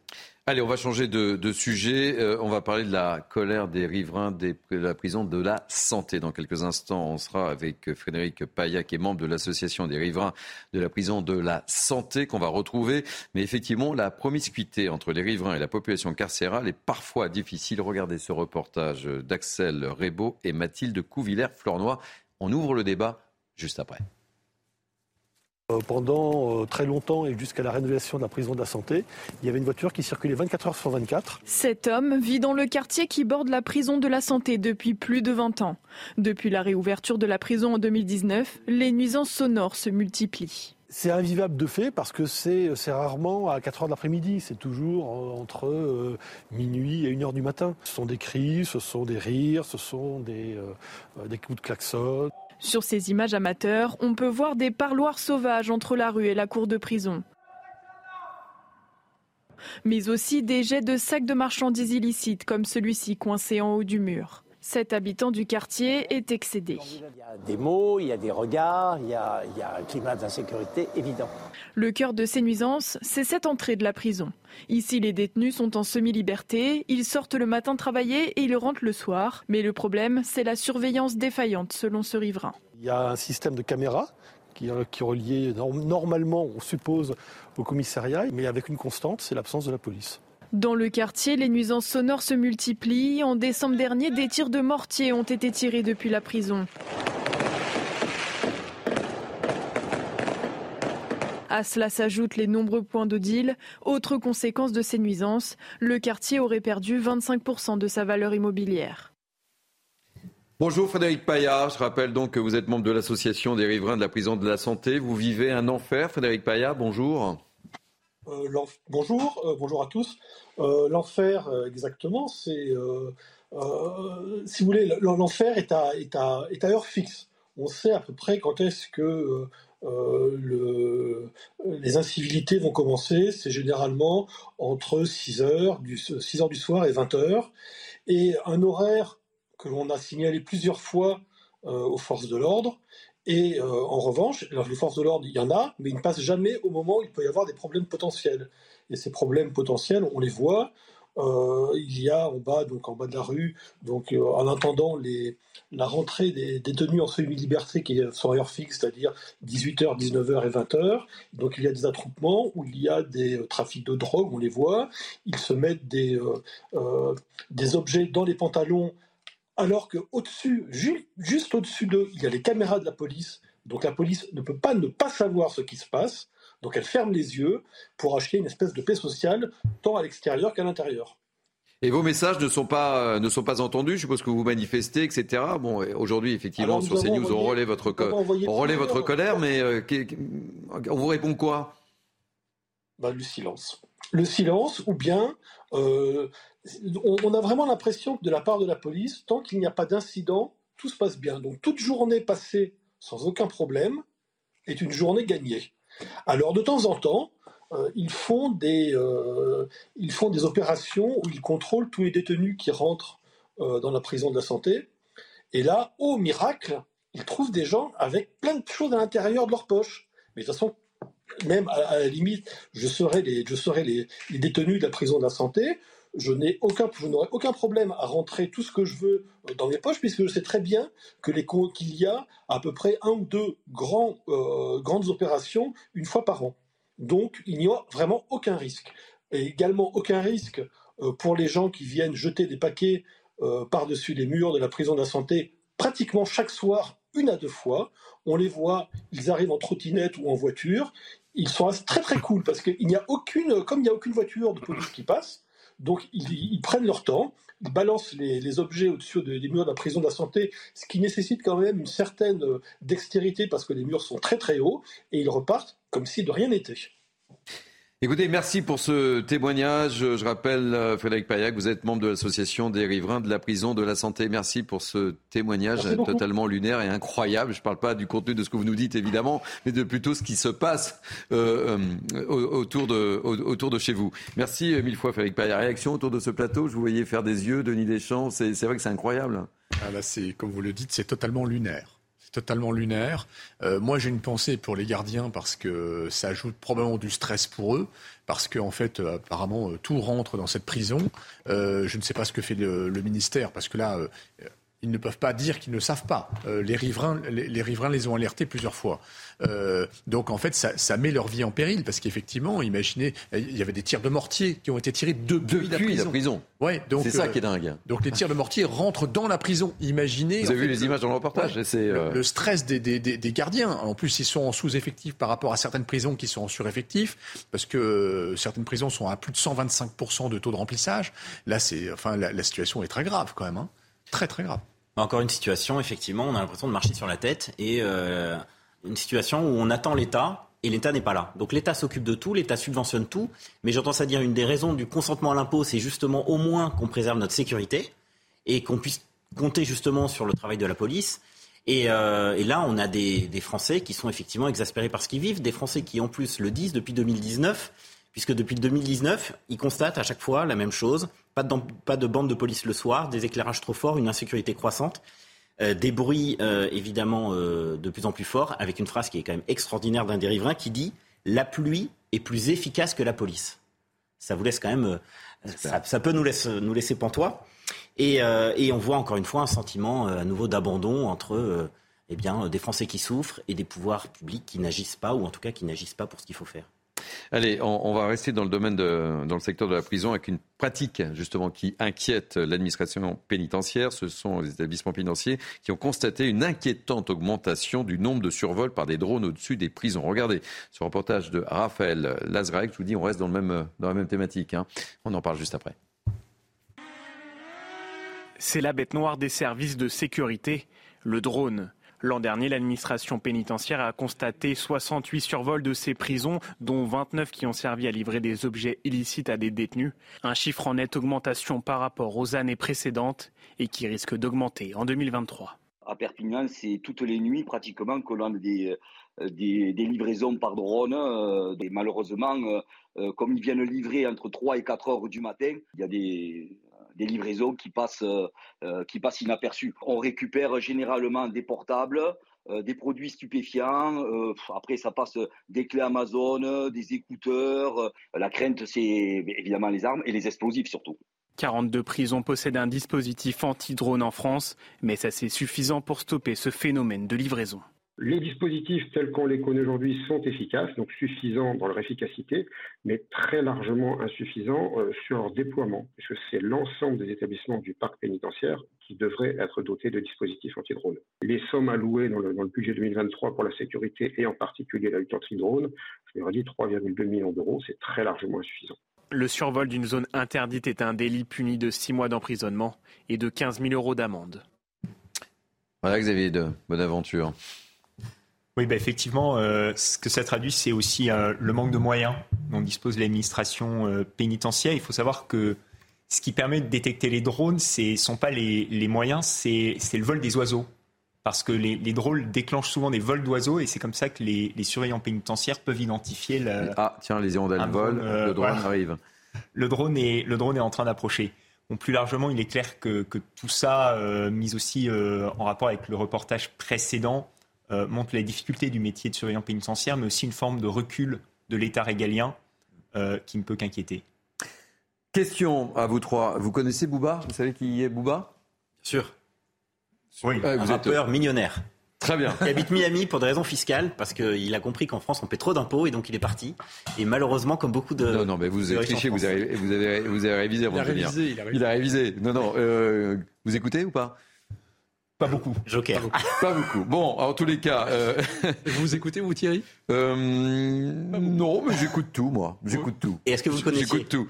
Et euh, donc, il a, il a accordé une interview. Euh, et vous allez voir, on va, euh, on va les découvrir, quelques extraits, euh, où il juge l'État trop mou et faible. Regardez cette première citation. Quant aux émeutes, je trouve surtout que la police, le système judiciaire carcéral, j'ai eu du mal à le dire, j'aurais dû le rappeler, et plus globalement l'État ne se font pas respecter, les jeunes n'ont pas peur de la police, l'État est beaucoup trop mou et faible. C'est Bouba qui dit ça, ça vous inspire quoi? Étonnant comme message de la part de Bouba.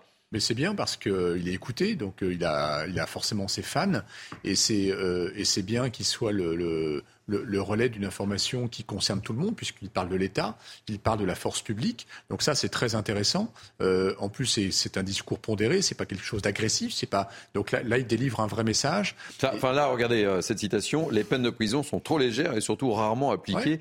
Les policiers sont discrédités. Il a tout à fait raison. C'est vraiment, on, on, l'attendait pas là, Bouba, honnêtement. Non, c'est vrai. C'est vrai. Mais c'est peut-être pour ça que sa parole va porter aussi. Euh, ce sont des choses que l'on dénonce depuis très très longtemps. La force de l'autorité publique, l'autorité, l'autorité en général, qui, qui après, qui, euh, qui par ruissellement devrait arriver jusque dans les écoles, jusque dans la rue, avec les incivilités. Euh, on l'a vu encore tout à l'heure avec les faits divers justement mhm. sur les, les refus d'obtempérer. Euh, il n'y a plus, euh, il n'y a plus cette autorité qui s'est dégradée depuis depuis une, une génération, une génération et demie. Et en fait, il en fait le constat.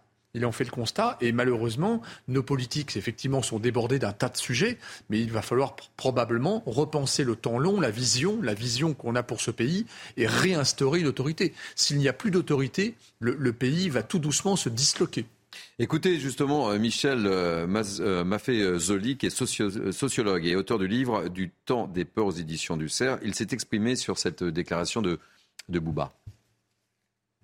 Rappelez-vous l'expression classique que l'on oublie trop souvent, euh, la police, c'est la, violence légitime de l'État. Hein. C'est-à-dire c'est une institution qui est chargée, à bien des égards, de maintenir justement cet ordre au travers des différences qui peuvent exister entre les individus, les communautés et les tribus, si je reprends ma métaphore. Alors oui, euh, de ce fait, le constat de Boba me paraît beaucoup plus pertinent, peut-être parce qu'il est bien plus enraciné, hein, parce qu'il connaît en quelque sorte ce qu'est cette vie quotidienne de ce point de vue, je pense qu'il faut revenir, euh, je dirais, à la réalité. Et Boba, lui, constate. Hein. je dis, il faut d'abord constater des choses. C'est ça le vrai diagnostic. Bon, c'est donc euh, Bouba, effectivement.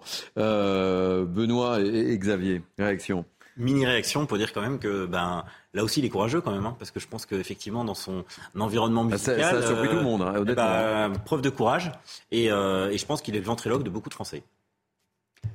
Oui, moi je, souscris complètement à ce qui a été dit. Au fond, l'État doit être capable de marcher sur deux jambes, celle de l'autorité, celle de l'éducation, mais l'une ne va pas sans l'autre. L'État ne, peut pas, euh, ne peut pas jouer son rôle éducatif vis-à-vis de la jeunesse s'il n'est pas respecté et si son autorité est, remise en cause.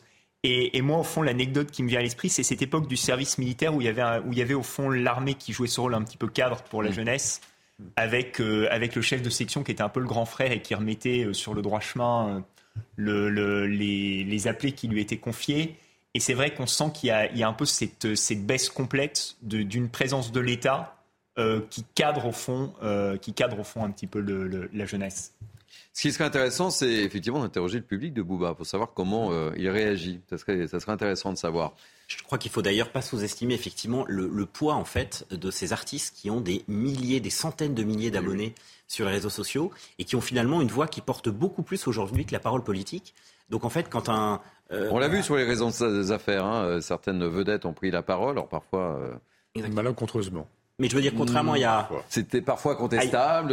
Ah non, mais certains footballeurs. Euh, non, mais ça c'est sûr. Je parle même pas du fond du propos. Certains artistes, effectivement, je ne recite pas les noms, mais, effectivement, non, mais parfois c'est, ça peut être pris de, de, travers. Non, mais par rapport à il y a dix ans, en gros, où effectivement les artistes parlaient à la télévision, ça touchait évidemment des millions de personnes. Euh, là, ces artistes-là parlent non seulement à la télévision, mais aussi sur les réseaux sociaux, donc euh, touchent encore plus de personnes. Il faut encore une fois pas sous-estimer le. Allez, on, va, marquer une pause. Euh, peut-être que vous écouterez Bouba, mon cher Benoît. En rentrant à la maison. Avec vous. Euh, on va marquer une pause. On va se retrouver dans quelques instants avec euh, un sujet euh, grave. on va parler des parcs d'attractions, puisqu'il y a eu deux accidents qui se sont produits dans des parcs d'attractions en France.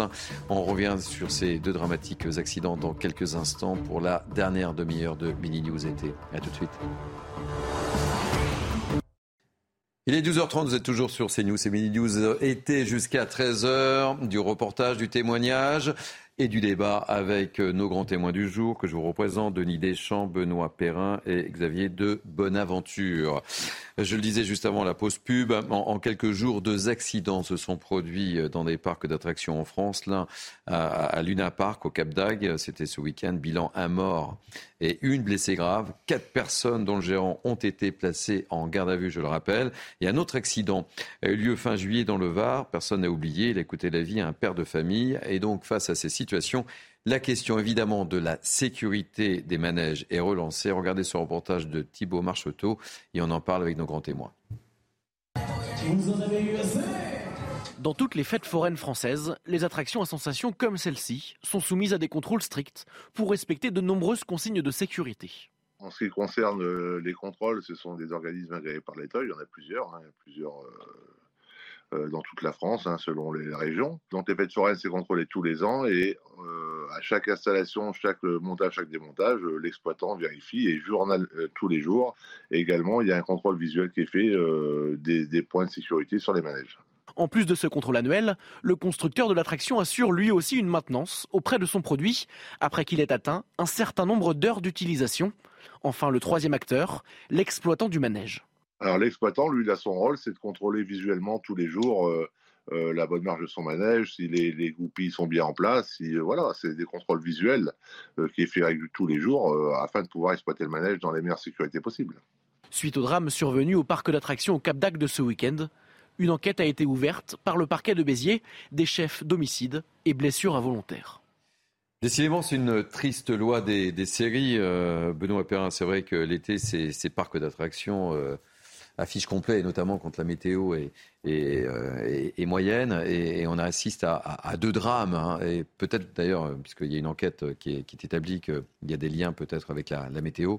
Euh, mais en tous les cas, c'est difficile de, se prononcer. Mais euh, c'est quand même une triste loi des séries. Hein.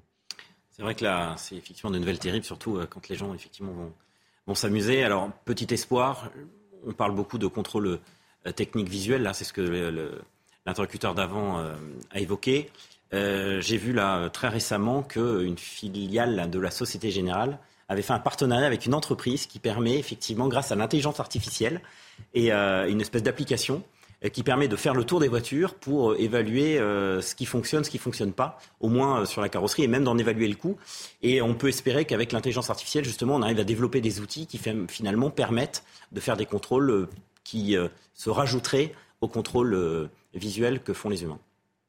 Xavier bah effectivement, ce sont des, nouvelles dramatiques, euh, deux de façon conjoncturelle, parce que ça reste quand même relativement rare. Je crois qu'il faut être assez prudent, attendre de voir là aussi ce que va donner l'enquête, puisqu'elle ne fait que commencer. Euh, et les, seuls mots qu'on puisse réellement exprimer sont des mots de compassion à l'égard de, la famille. Mais, euh, je ne m'avancerai pas plus au fond sur, sur le sujet. effectivement, le facteur météorologique peut être important, mais, il faut rester prudent et, et attendre à mon avis.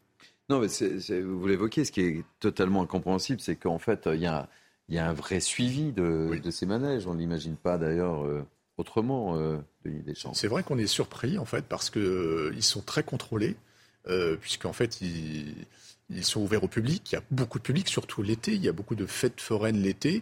Là, on voit donc au bord de la mer. Il y a aussi dans certaines villes, je crois qu'à Lille, il y en a une l'été aussi, hein, je crois. et, et c'est assez. Paris aussi, hein oui, oui, exact. Et, euh, et donc, euh, c'est assez étonnant. Euh, alors, effectivement, il y a plusieurs niveaux de contrôle. Il y a aussi le contrôle visuel, c'est ce que je disais hors antenne, comme dans l'aérien. L'aérien, le commandant fait aussi un contrôle visuel, mais il y a aussi plein d'autres contrôles en amont et bien plus poussés. Donc, c'est pour ça que je suis assez surpris. Alors, peut-être que c'est la météo, effectivement, peut-être que c'est la pluie. Et alors, je, je, rebondis sur ce que vous disiez. Est-ce que la Société Générale se spécialise justement dans l'automobile, hein, avec la location automobile? Ils en, ils en font un grand, un grand acteur européen. Et effectivement, l'intelligence artificielle est, intéressante en cela qu'elle peut arriver à prévenir les futurs accidents parce qu'en fait, on arrive à modéliser euh, une machine, hein, tout type de machine d'ailleurs, et on peut anticiper l'usure, les, coefficients d'usure. Et donc, en fait, ça permet de faire de la maintenance avant d'avoir un pépin pour ne pas que la, machine s'arrête. Et donc, ça peut tout à fait être applicable à ce genre de manège parce qu'il y a quand même beaucoup de machinerie. Et ce serait intéressant de, justement d'avoir cet outil supplémentaire pour l'exploitant. Ce qu'il y a de dingue, c'est que en fait, les familles y vont effectivement pour passer de, de bons moments, euh, font confiance effectivement à, ces forains dont on ne peut pas douter effectivement du, sérieux, euh, parce que ce sont quand même des manèges ultra euh, sophistiqués, Xavier. Bah oui, c'est rarissime. Au fond, les, accidents causant des morts, c'est rarissime. Alors sur le, premier accident qui était l'envol de, ce, de ce tapis gonflable, on voit que là, le facteur météo a joué un rôle déterminant. Est-ce qu'il y a eu en plus une faille de sécurité C'est très difficile à dire. Sur le, deuxième accident, on a au fond assez peu d'éléments, c'est quelque chose de, très récent. Euh, oui, il y, a, une multiplication des contrôles normalement qui est effectuée en amont. Euh, on parle de, de forains qui ont développé un savoir-faire qui est, un savoir-faire extrêmement important. Euh, encore une fois, ce type d'accident est rarissime. Hein. il ne faut, pas les surévaluer. ça reste des lieux de, réjouissance, des lieux, des lieux de, plaisir et de loisirs pour les vacanciers. Mais, euh, mais il est vrai qu'évidemment, un drame, c'est toujours un drame de trop. Donc on doit absolument comprendre les causes euh, pour pouvoir euh, éviter mhm. leur, leur renouvellement. Benoît, un dernier mot sur le, sur le sujet? Ben, c'est toujours difficile de réagir sur des, sur des drames comme ça. Et puis, je, je souscris à 100% à ce qui vient d'être dit. Effectivement, il ne faut surtout pas jeter l'opprobre sur effectivement tous ces packs d'attractions qui font remarquablement bien leur travail. Il y a des milliers, des centaines de milliers de Français qui y vont tous les ans. Et heureusement, grâce au ciel et grâce au travail euh, des forains, euh, les accidents sont rarissimes. Allez, on va aborder un, sujet euh, qui, qui va vous toucher évidemment. on va parler de, patrimoine, on va parler des, églises et, vous le savez, c'est assez problématique, notamment pour les petites communes parfois, de pouvoir sauvegarder les églises, de les entretenir parce que l'entretien, ça coûte cher. Et hélas, de plus en plus d'églises sont détruites, comme celle dont on vous a déjà parlé euh, sur euh, ce plateau. C'était celle du village de la Baconnière en, Mayenne. Personne n'a oublié euh, ces images. vous allez entendre tout d'abord la réaction de Marc Hainaut, qui est journaliste et auteur de Qui en veut aux catholiques? L'État n'assure pas sa mission. On ouvre les débats juste après. Mais d'abord, ah, on a un petit reportage qui euh, intervient tout de suite et on ouvre le débat juste après. On écoutera Marc juste après. Voilà, c'est ça. Les aléas du direct parfois. La cloche, première pièce à être retirée de cette église de la Baconnière en Mayenne. Faute de moyens, l'édifice du 19e siècle fragilisé par la tempête Miguel en 2019 est contraint d'être détruit. Le rénover aurait coûté 7 millions d'euros à la commune. Cette église de la Baconnière, elle est tristement symbolique pour une raison extrêmement simple, c'est que vous avez énormément de municipalités qui préfèrent allouer leur budget à d'autres priorités qu'à la réfection de l'église et qui est menacée de tomber en ruine, ce qui fait qu'évidemment la facture est beaucoup plus élevée que si l'entretien avait été régulier. Selon l'Observatoire du patrimoine religieux, 2500 à 5000 églises sont menacées de destruction d'ici 2030 si aucun plan de sauvegarde n'est lancé. Ce spécialiste dénonce un abandon de ses biens communs de la part des pouvoirs publics. L'État s'est arrogé le droit de faire ce qu'il voulait des églises et force est de constater que des centaines, des milliers de ces édifices sont aujourd'hui menacés de ruine parce que l'État n'assure pas sa mission, sa mission qui est d'abord, qui est d'abord et premièrement l'entretien du patrimoine. Sur les 40 000 édifices religieux recensés en France, seuls 15 000 sont inscrits aux monuments historiques et donc bénéficient d'aides financières de l'État pour leur entretien. Pas simple, hein, Xavier de Bonaventure, euh, et c'est souvent euh, une décision que les élus sont obligés de prendre à, contre-coeur. Et évidemment, euh, quand on habite un, petit village et voir son église détruite de la sorte, ça fait partie du patrimoine, ça fait partie de la vie du village. Enfin, bon, voilà quoi. Exactement. Et les, les églises, c'est vraiment ce qui nous, ce qui, c'est le cœur de notre pays au fond. Euh, c'est aussi euh, sur le plan spirituel ce qui, fait le lien entre le ciel et, l'homme.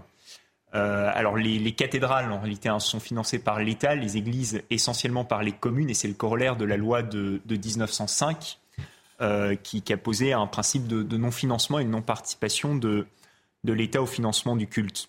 ce que je trouve au fond un petit peu, un petit peu gênant, c'est qu'on oublie que la loi de 1905, elle reposait sur deux versants. Il y avait le versant effectivement non-engagement de l'État, mais il y avait aussi un versant qui était un versant important, qui était le versant euh, participation, enfin garantie euh, par l'État de la pratique du culte.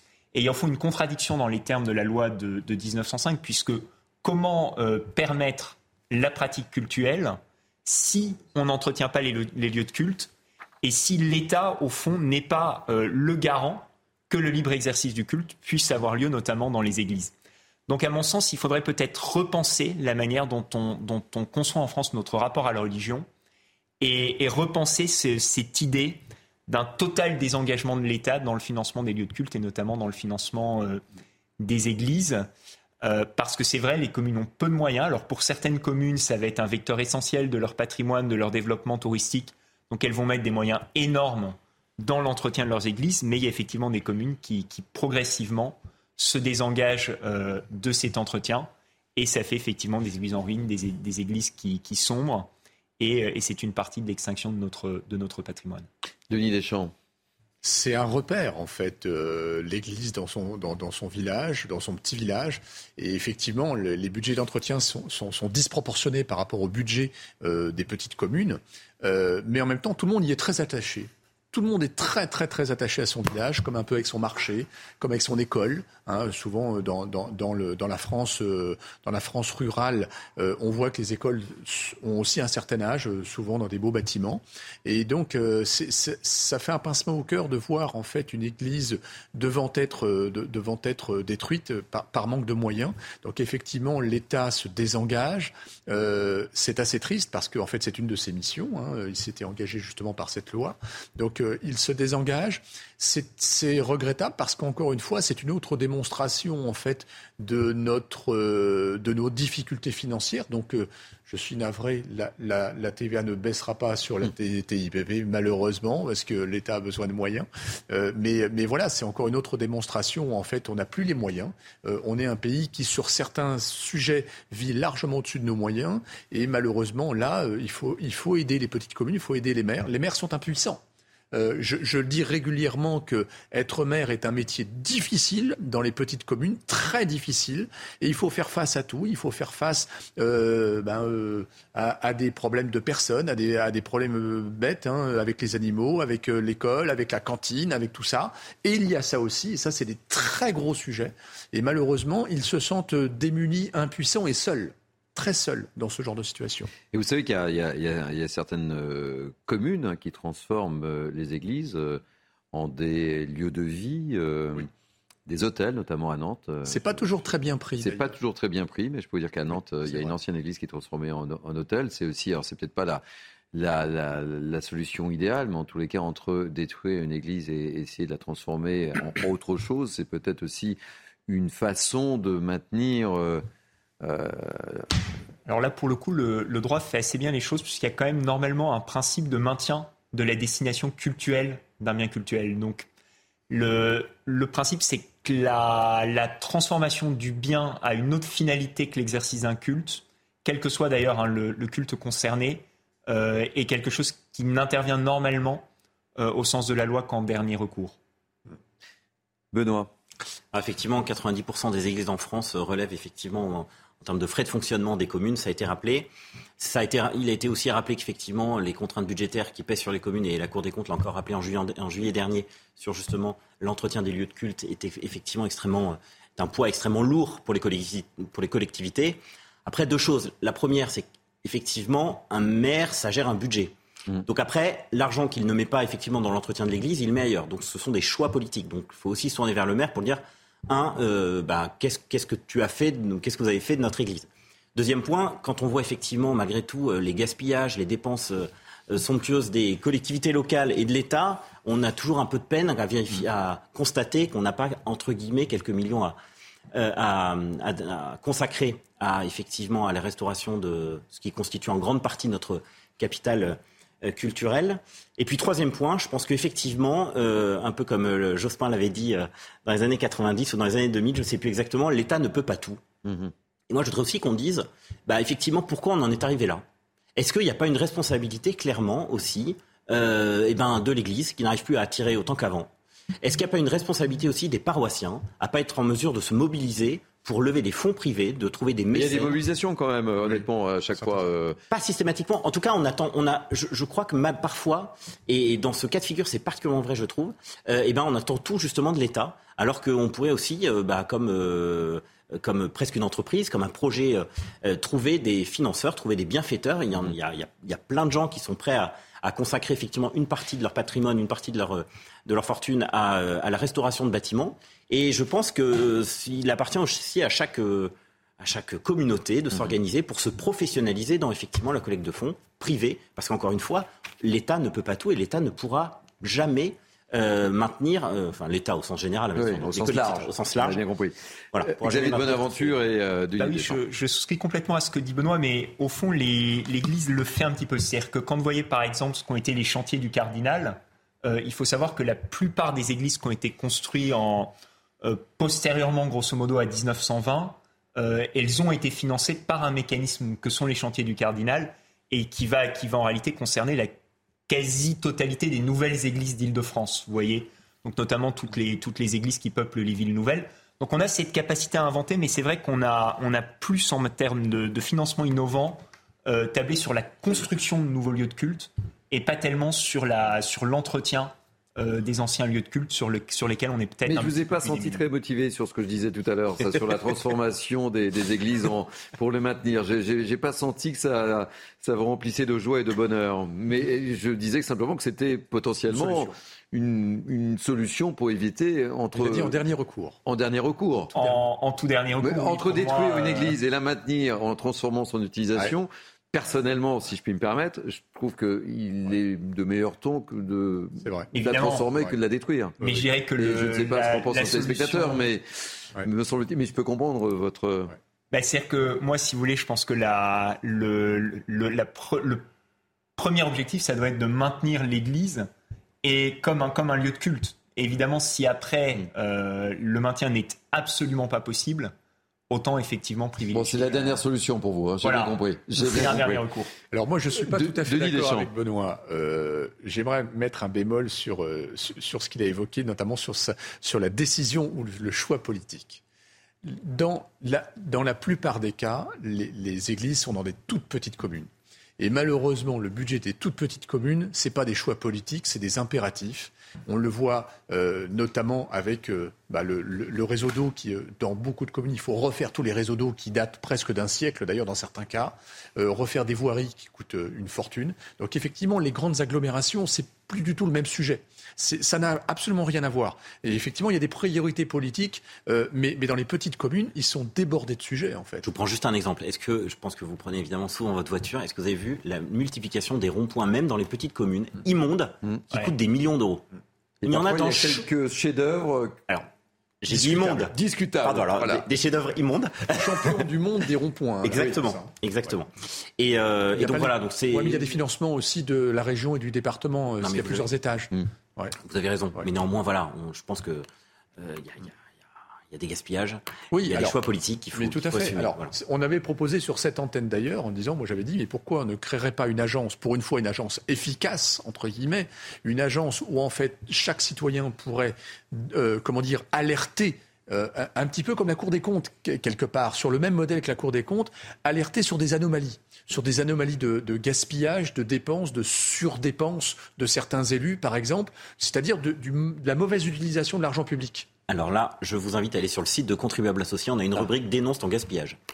Messieurs, il nous reste 4 minutes. Et avec Martin Mazur qui m'assiste dans la réalisation de cette émission, on vous a concocté une émission du coup humain, parce qu'on va terminer, puisqu'on parlait euh, d'un sujet un peu triste, euh, avec euh, ces églises qui sont parfois euh, détruites pour des questions de financement. On va retrouver Henri, vous savez qui est Henri, le héros au sac à dos.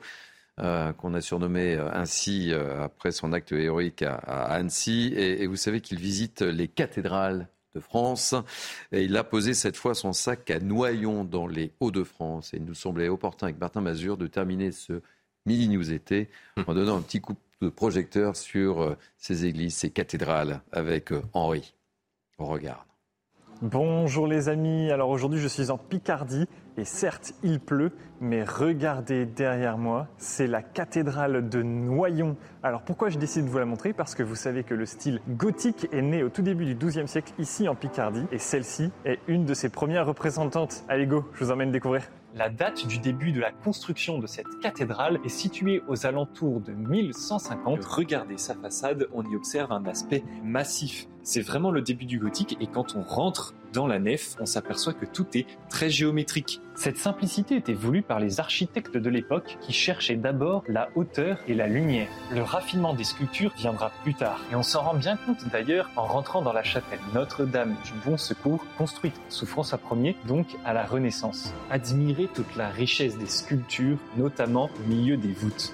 D'habitude, aux extrémités, on y retrouve une façade avec un portail à l'extérieur et une grande rosace au-dessus. Eh bien, à la cathédrale de Noyon, chaque bras du transept se termine en arc de cercle avec trois rangées de vitraux. Cela favorise l'entrée de la lumière dans la cathédrale, ce qui lui donne un aspect très lumineux, très clair. Et comme tout bon édifice gothique qui se respecte, on découvre déjà quelques fantaisies scripturales, notamment au niveau du triforium qui est cette partie qui fait le tour de l'édifice à mi-hauteur. Eh bien, regardez au niveau des voûtes, il se cache quelques têtes de moines. Mais chut, pas trop fort, il ne faudrait pas les réveiller. Et voilà, j'espère que cette petite visite vous a plu de cette cathédrale pas très connue mais pourtant absolument marquante pour son époque. Vous savez ce qu'il vous reste à faire, allez la visiter. Et puis moi, bah, j'allais chercher le soleil ailleurs. À bientôt pour une nouvelle cathédrale. Elle à bientôt, oui, en tous les cas. C'était bien terminé par euh, cette visite, Denis. Oui, très bien. Euh, moi, j'ai qu'une chose à dire, c'est que cette France est belle. J'ai qu'une chose à dire, il faut traiter les problèmes et se féliciter quand on voit des belles choses. Moi, j'ai qu'une chose à dire au fond, que cette jeunesse est belle. Quand on voit euh, ce, ce magnifique reportage par lequel se termine ce journal, c'est, je trouve ça extrêmement porteur d'espoir. Eh bien, écoutez, merci mille fois. Ainsi se termine de Mini News été. Merci Denis Deschamps, merci euh, Benoît Perrin, merci Xavier de Bonaventure. Ça a été pour cette première? Génial.